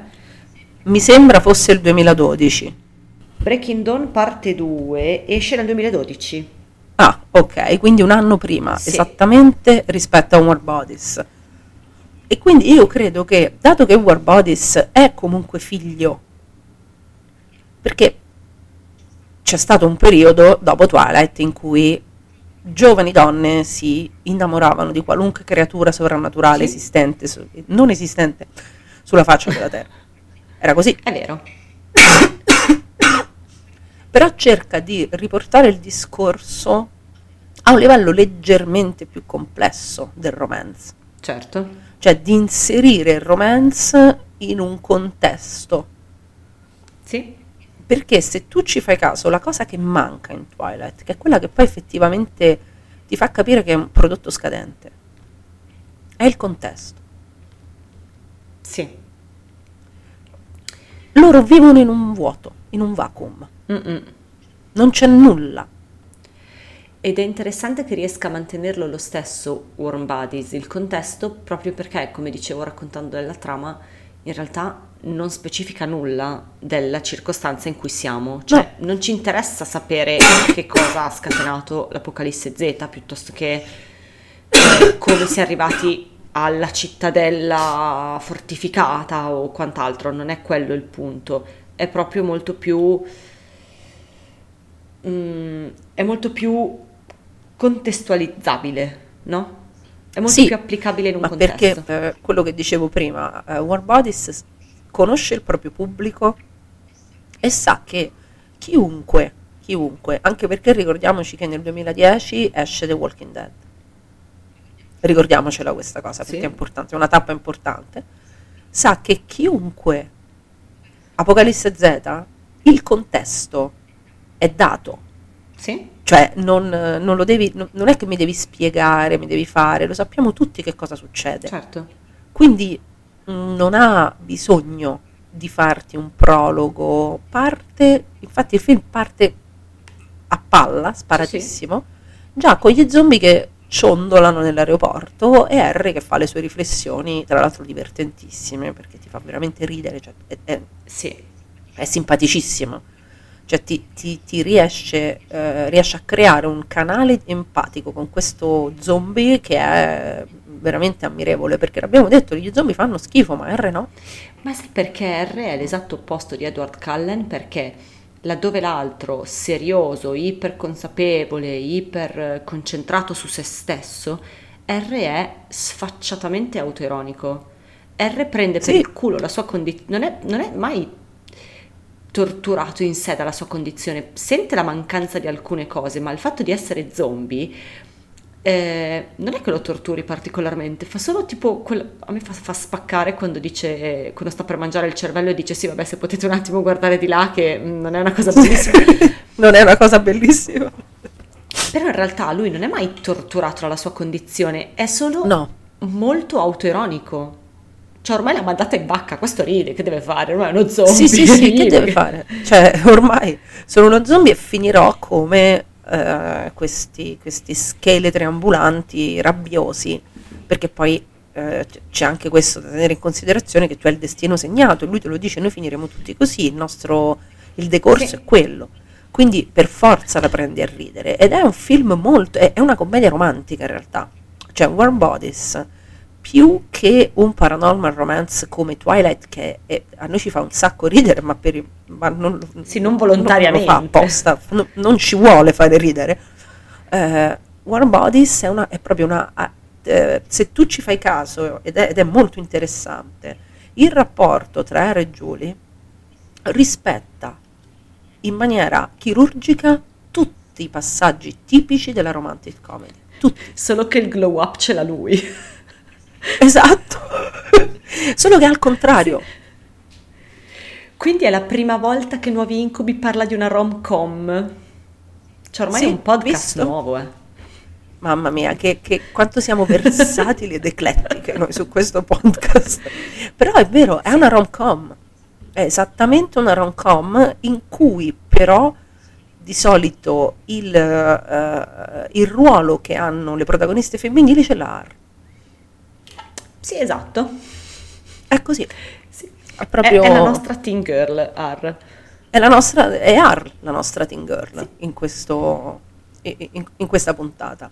Quindi è molto interessante, è molto più eh, eversivo rispetto allo schema di Twilight di quanto eh, a, a un'occhiata superficiale possa, possa sembrare Certo. eh, Warm Bodies.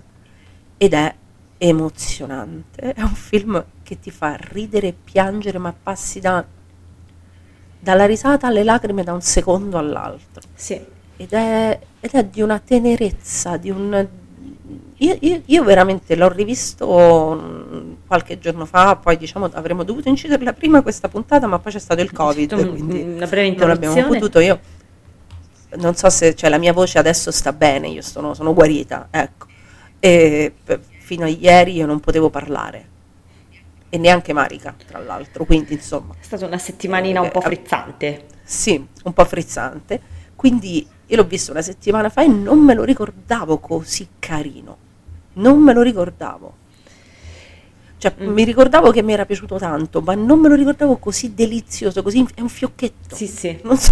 Sì, perché secondo me ci tocca così tanto emotivamente, perché ci dà totale accesso alla mente di qualcuno che però ha qualcosa da dire.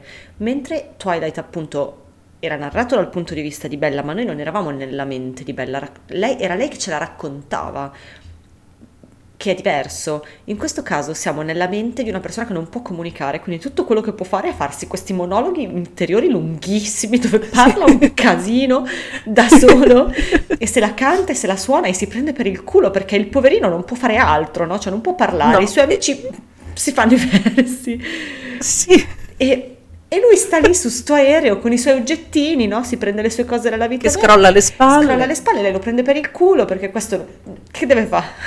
Non può fare niente. Però noi siamo completamente dentro di lui e questa rinascita noi la Sì, sì, viviamo sì. con lui, no? Al momento in cui lui comincia i pensieri smettono di essere dentro e cominciano a venire fuori, noi lo viviamo con lui ed è, è una liberazione, no? Ed è bellissimo l'idea che questa persona, tutta questa cosa che ha dentro, che sono cose belle, perché una- uno che è così autironico, così pieno di senso dell'umorismo, così pieno di vita anche da morto, è bellissimo quando riesce poi a comunicarle tutte queste cose all'esterno e assistere a questa cosa, essere dentro a questa cosa, vedere questa rinascita, è uno spettacolo bellissimo. R è un green flag ambulante, cioè lui proprio ha tutte le cose che vorrei che tutte le ragazze Sì. giovani cercassero in uno come lui. È premuroso ma non opprimente, la tiene al sicuro dal pericolo oggettivo, ovvero cioè, ci sono gli zombie, ok? Eh, però è molto...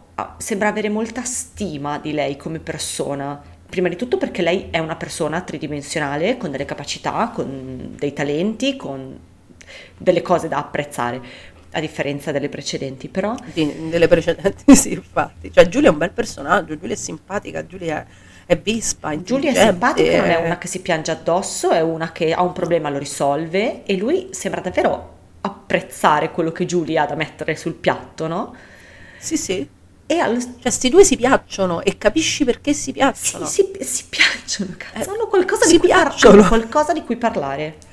Sì, anche quando lui non si esprime a Non può. grugniti, hanno qualcosa di cui parlare. E trovano una comunicazione tra di loro che è efficace, è, è già intima, perché devono svilupparlo questo modo di comunicare insieme, quindi sono già intimi anche quando ancora non si conoscono, perché devono imparare insieme come dirsi le cose, ed è proprio l'inizio di relazione che vuoi vedere. Se, se accetti di vedere Sì, una che sta con uno zombie, vabbè, poi lì Certo, vabbè, ma qui siamo su nuovi incubi, non è che Infatti. non ci formalizziamo su queste cose, non ci siamo mai Ma- formalizzate. Quindi, Ed è davvero un... ehm, È, una- è la nascita sullo schermo di una relazione sana. sì, è una delle pochissime relazioni veramente sane viste al cinema. Sì, Perché è davvero sana, non ci sono red flag in questa no, relazione. non c'è competizione tra i due, non c'è uno dei due Niente. che cerca di prevalere sull'altro, eh, c'è genuina voglia di passare del tempo insieme anche senza fare niente, anche solo mentre io sto seduto sul coso e tu ti guardi i miei dischi e mi racconti di quel negozietto dove non si può più andare, Sì. perché l'elemento, l'elemento nostalgico è proprio distillato, è proprio in gocce e quindi non diventa Sì. mai pesante, non abbassa mai il clima dolce, però c'è, è lì e tu sai che se non fosse stato così avrebbero potuto avere una vita gloriosa, non lo so, Sì, eh, per i negozietti vintage di vinili, che ne so. sì, infatti. E la cosa bella anche è che c'è un momento in cui lei lo, lo- lo molla, diciamo. Sì, certo. C'è un momento, come c'è in tutte le commedie romantiche. E lui che cosa fa? Se ne torna all'aeroporto perché è stato mollato. Perché è una brava persona il nostro morto. Perché è una brava persona. Capito? Cioè, lui non è che la comincia a inseguire dappertutto, la perseguita, le corre dietro, l- l- l- grugnendo. No, lui se ne torna all'aeroporto e poi una volta che è lì capisce che questi che si stanno risvegliando gli zombie e dato che i, eh, gli scheletri non attaccano i morti, ma attaccano i vivi, nel momento in cui gli zombie tornano in vita diventano dei bersagli. E, e dato che c'è un esercito di scheletri pronto ad attaccare anche gli umani, a quel punto lui dice no, devo tornare da Julie per avvertirla perché Sì, sì, questi certo. stanno arrivando. E non è che lui torna lì con l'intento, mo devi, torna- devi tornare con me, devi stare con me. No, no. Lui torna lì semplicemente per avvisarla, nemmeno gli si pianta, va, va di sotto, la guarda. La scena della finestra fa troppo ridere, fa troppo ridere. Sì. Con la sua amica che esce e questa sta parlando con uno zombie, che se... Madonna, ma sei impazzita. Ma che di- La sua amica poi è simpatica, fa spaccare. Sì, la sua amica è simpatica. e, poi c'è, e poi c'è il makeover, E poi c'è il makeover che è un momento glorioso. glorioso, la- glorioso. È bellissimo. Sì, perché ovviamente il, il momento del make-up sullo zombie l'abbiamo visto più di una volta, ma il momento del make-up sullo zombie per presentarlo al papà, secondo me non papà. ancora visto. No, no. E il papà comunque nel dubbio gli spara lo stesso perché vabbè, suo papà fa Sì, così. sì, sì. È uno un po' così. Eh, il papà è così, lui è, poi è John Malkovich. D'altronde, cioè, c'è John Malkovich. C'è John Malkovich. c'è John Malkovich Fa molto ridere. che fa molto ridere e- ed è veramente, io se non lo avete visto, se avevate un pregiudizio, perché c'erano un sacco di pregiudizi all'epoca nei confronti di questo film, ma come il paranormal romance con gli zombie, come vi permettete? Voi Sì. femmine sì, ci permettiamo. Eh, se non l'avete visto per qualche forma di pregiudizio o perché vi è sfuggito, non lo so, perché poi purtroppo non è un film che ha fatto questo incasso stratosferico, anche perché mi pare che siano, i romanzi siano più di uno. Eh, non lo so, non sono informata E, su questa eh, cosa. mi- ho- ho questo vago ricordo, comunque non, non è mai stato, non, cioè non c'è mai stato nient'altro dopo War Bodies. Quindi, se vi è sfuggito, veramente è un film che vi scalda il cuore. Sì, è vero. E in questi giorni tristi, cupi, Vergognosi. brutti, vergognosi, avete una vergogna assoluta, secondo me un film così vi fa bene, vi- è una medicina, vi cura. Sì, sì, è, è proprio, è uno di quei film. È uno di quei film che dovrebbero arrivare col bugiardino. Però non ha effetti collaterali Sì. perché è troppo dolce. No, no, Ed è... perché io penso che se state ascoltando Nuovi Incubi da qualche tempo siate molto depresse tutte, Sì. credo. Ecco. Nel senso, non credo che esista un pubblico di Nuovi Incubi che oggi non è depresso, perché se esiste avete sbagliato podcast, insomma qualcosa, qualcosa vi, vi è successo. E quindi vedetevelo che vi fa bene, ve lo giuro. Dà anche una visione molto rinfrancante del mollarsi, se posso essere sincera, perché quando si lasciano, cioè lei- quando Julie lascia R per tornare nella sua cittadella, ehm, sì, lui è triste, è preso male perché eh, lei non, non è più con lui, però non c'è la fine del mondo, che invece, siccome parliamo- abbiamo parlato di due film, quando in Twilight si verifica una rottura, eh, è la fine del mondo, È la fine è del un'esperienza mondo, sì. premorte. Qui no, Sì, sì, sì, per bella sì, è un'esperienza premorte. qui no. Qui non c'è la fine del mondo. È e tutto pulito, è tutto sano, no? Sì, è tutto leggero. Cioè noi parliamo di un mondo, siamo- siamo- è, è un post-apocalittico comunque, cioè l'ambientazione è post-apocalittica ed è un film leggerissimo. Sì. E, e lui, che è uno zombie, quindi cioè, è un morto, lo lascia la sua, è la sua vita, non in senso metaforico, è la vita per lui, cioè è ciò che gli dà vita Sì, sì.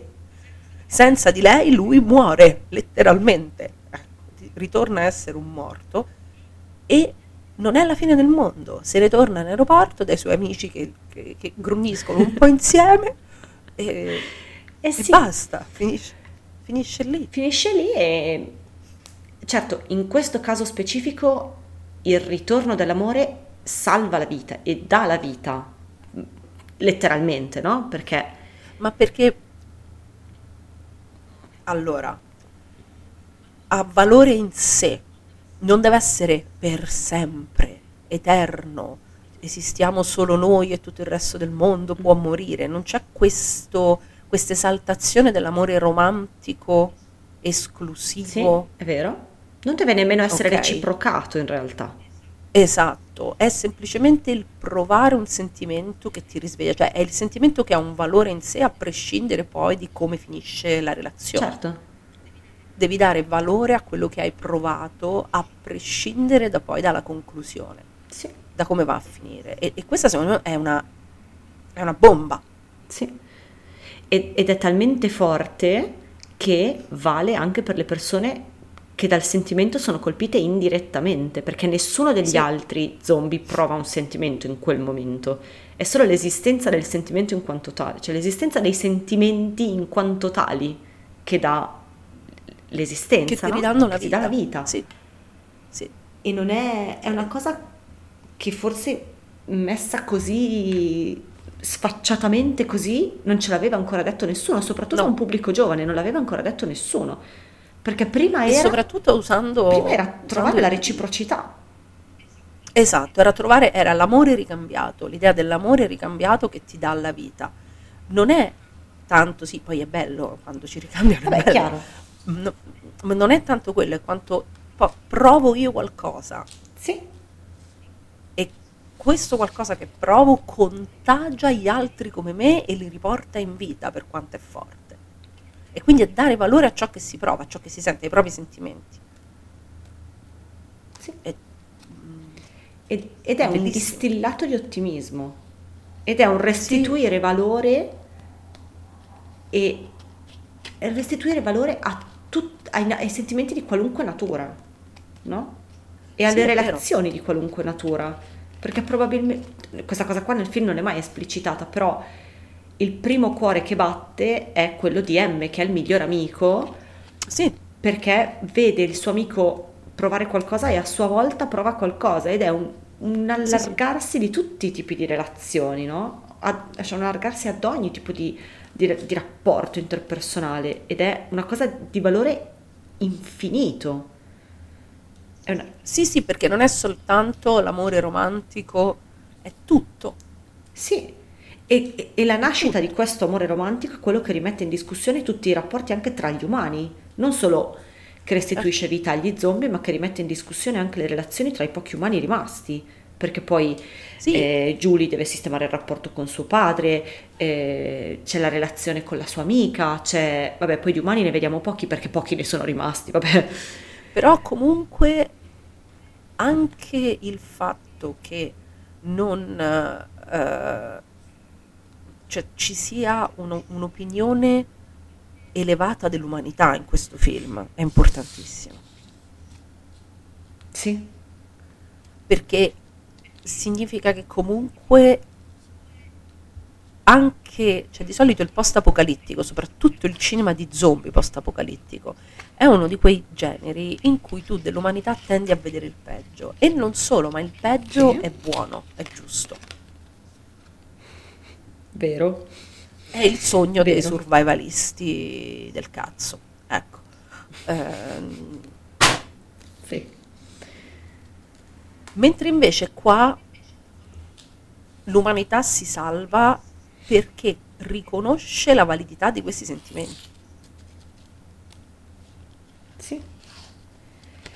E smet- smette di essere una, una guerra sia in senso letterale, cioè smette di esserci una guerra perché non ci si ammazza più tra una specie e l'altra, e smette di essere una, una battaglia anche co- con noi stessi, no? smette di essere un- tutto una competizione, un battagliarsi, un farsi la guerra l'uno con l'altro. Sì, ti dà, È ti- proprio ti- ti- ti- rinfrancante. Ti dà, dà speranza, ecco, è un film che ti dà un sacco di speranza e adesso un pochino ci serve. E io sono, sono quasi contenta che, diciamo, di aver inciso questo episodio oggi perché mi serviva, diciamo, ecco. Pensa se avessimo inciso l'altro episodio che ci hanno richiesto, che non spoilerò, magari lo faremo dopo, che sarà il prossimo. Mio qui in quanto a nichilismo, ultimamente è- Uh, proprio lì. Oggi proprio ci serve, oggi avevamo bisogno di questa Sì. cosa, poi l'episodio lo sentirete tra un po' di giorni, quindi magari sarà passata la prima ventata di terrore e sconforto. Però noi oggi ne avevamo un po' bisogno di coccolarci così. Sì, oggi sì, oggi avevamo bisogno di War Bodies, di parlare un po' di War Bodies e di farci due risate su Twilight.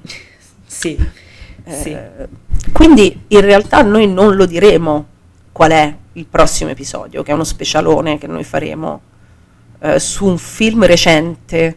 Ok, sì, no, non lo diciamo, va bene. N- non lo diciamo, è una sorpresa. Va bene, diciamo che è una sorpresa. Sì, quindi siamo un po' sfasate con le uscite, ma dovete capirci, siamo nel pieno della spooky season, siamo piene eh, così. E poi il Covid e poi le elezioni, è un periodo un po' agitato, però... Ah no, prima di, prima di fare spoiler sulle cose prossime, non abbiamo detto il Poetic Cinema di... Il Poetic Buddies, Cinema, scusa. mio Dio, scusami, hai ragione, Eh, è vai, comincia. War Buddies, scusa. No, no, in War Bodies è fondamentale il Poetic Cinema. Allora, il mio momento è il primo incontro con M che mi è stato fatto notare da un mio amico che è uguale al papà di Veronica Mars. Non è lui, però adesso mi fa molto ridere perché penso sia il papà di Veronica. Mars. Ehm, e la prima volta in cui si incontrano fa spaccare dalle risate perché si siedono uno di fianco all'altro e si fanno tipo mm, mm, e poi si fanno di sì con la testa, si fanno un po' di, un po' di versini e c'è tutto questo dialogo interiore straordinario e si, fanno, si mugugnano e a me fa riderissimo, fanno riderissimo questi due scemi. Sì, sono belli, sono Sono proprio belli. R e il papà E- di Veronica Mars. Che Eh, mugugnano. eh, io ci metto, ci metto il makeover di R perché veramente lì è poetic cinema in senso assoluto. Quello fa ridere. Con Pre- prima con Pretty Woman sotto. È vero! che quella stronza della sua amica le mette Pretty Woman. cioè, è diegetica Pretty Woman, eh, non è che la sentiamo noi. Sì, sì. Proprio e messa- diegetica gliela mette la stronza dell'amica sua mentre lo truccano perché ovviamente lui ha un pallore, come dire, considerevole dato Sì, che è un cadavere certo. ambulante e quindi gli devono mettere un sacco di fondotinte e quando cominciano a truccare la stronza dell'amica sua, boom, mette Pretty Woman. Che ridere, che stupida. Ed è bellissimo. Sì, è, è vero, bellissimo. è vero. E anche l'incontro con, John- con John Malkovich che prima gli spara e poi gli parla, mi piace un sacco. E, sì, sì, quello è esilarante, soprattutto anche la piscina con il povero R che comincia a sanguinare, gli sparano pensando di non fare niente e lui poverino sparato che sanguina un Sì, male cane. Dice ti fa male, sì, ma ne sono Sì. contento. Che bello che è. E poi guarda, Nicola Solt è grandissimo in questo film, è grandissimo. Io poi gli voglio un bene a Nicola Solt. Guarda che, guarda che il cinema di oggi ci dà certi personaggi. Ci sono certi uomini nel cinema di oggi a cui si vuole un bene. Sono pochi, eh, ma quei pochi che ci sono gli si vuole un Sì. bene. Mamma Sì. Nicola Solt è, a parte che è bellissimo e questo Ah, ma quanto è bello, non ha quanto senso. è bello. È un bello che non ha senso. È bello Sì. da zombie, non ha nessuno. Ha due occhi che non No. hanno senso. Oh, dove- la forma, a parte il colore che fa, ma c'ha, la- c'ha una forma, c'ha le ciglia più lunghe delle mie. No, è bellissimo, cosa- è veramente è bellissimo. bellissimo. Ed è veramente esilarante. È veramente bravo qui. Proprio, proprio bravo. Insomma, eh, Pattinson e la Stewart hanno avuto tempo di crescere e di fare tante cose, ma lui era già bellissimo. C'era già proprio un bell'attore qua. Sì, sì, lui già qua era un, un attorone. Con dei tempi bello comici incredibili. Che fa proprio ridere. Vabbè. Sì, sì, lui ti fa, ti fa si guarda intorno è tutto duro, no? Si guarda intorno tutto rigido, tutto duro e tu sei di che? Cosa fai? Ridi che devi fare? Un povero zombie. Vabbè. Come cammina, come cam- Come solo come cammina. Sì, sì. O lui sulla ma quando lei comincia a guidare la macchina accelerare, lui è tutto Eh, rigido sì. che si cade addosso. Cosa può succedere? Sei già morto, perché hai paura? Quando lo fa guidare è bellissimo. Quando lo fa eh. guidare. E un altro momento poetic cinema è quando lui le fa imitare, che è una citazione da, da Shaun of the Dead, che lui le fa imitare la camminata degli zombie. Di meno però, eh, un po' meno. dai. Che bello Warm Buddies, per favore fatevelo questo regalo perché ma che Sì, sì. se poi aspettate davvero il ciclo col gelato è una roba che è una, è una delizia. Sì, primo giorno di ciclo, gelato, vascona di gelato o qualunque sia il vostro comfort food, Sì. perché sì. noi non, non, cioè, Noi non giudichiamo. qualun- niente, infatti, qualunque cosa vi piaccia mangiare al primo giorno di ciclo, vi mettete lì e vi guardate un War Bodies e poi ve ne- ci ringrazierete. Sì, sì. Sì. È su Prime, in flat. È su Prime, sì. Quindi no- non ci sono scuse, tipo, tipo, visto che manca poco ad Halloween, suggerimenti per Halloween, se dovete guardare un film col vostro gruppo di amiche e vi dicono ma no, però gli horror ho un po' paura, non mi piace, Warm Beh, Bodies. War Bodies, perfetto. perfetto. Perfetto. Bene, quindi cosa dici? Spoiler non ne facciamo per questa spooky Ah, spoiler.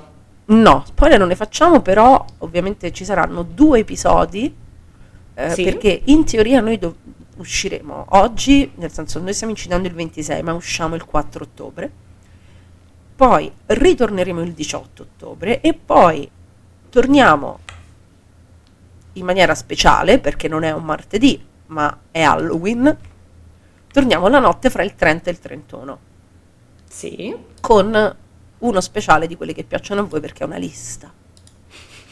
E a voi le liste piacciono un sacco. A proposito di comfort food, preparatelo che ci sarà... Ci sarà. Sarà- ci sarà da soffrire tantissimo. Sì, noi soffriremo tanto, ma speriamo che sia per il vostro intrattenimento. Sì, e per il vostro bene. E, e niente, buona spooky season a tutti allora. Buona spooky season a tutti. Visto che lo ascolteranno il 4, buon primo compleanno nuovi incubi. Buon primo compleanno nuovi incubi, è vero. Buon primo compleanno. Un anno di nuovi incubi. Un anno sì, di nuovi incubi. Che festeggiamo con Twilight e War Bodies. Vedi un po' tu. Per- pensa che ro- va bene, perché romantiche fino alla fine. Al midollo. Sì. Va bene. Quindi festeggiamo il compleanno. Tanti auguri a nuovi incubi. Anche se siamo state un po', come dire, in queste ultime settimane abbastanza assenti, ma scusate, è andata così. D'altronde non ci pagate, quindi. Eh, Ancora, magari troveremo Ancora. un modo esatto. per farci pagare. Quindi ci sentiamo fra un paio di settimane. Speriamo che le sorprese di questa spooky season eh, vi piacciono e vi divertano. Eh, sicuramente divertono noi, che mi sembra che tutto sommato per ora sia la cosa più importante. Sì, infatti, quindi. Alla Quindi- prossima. Alla prossima. Ciao.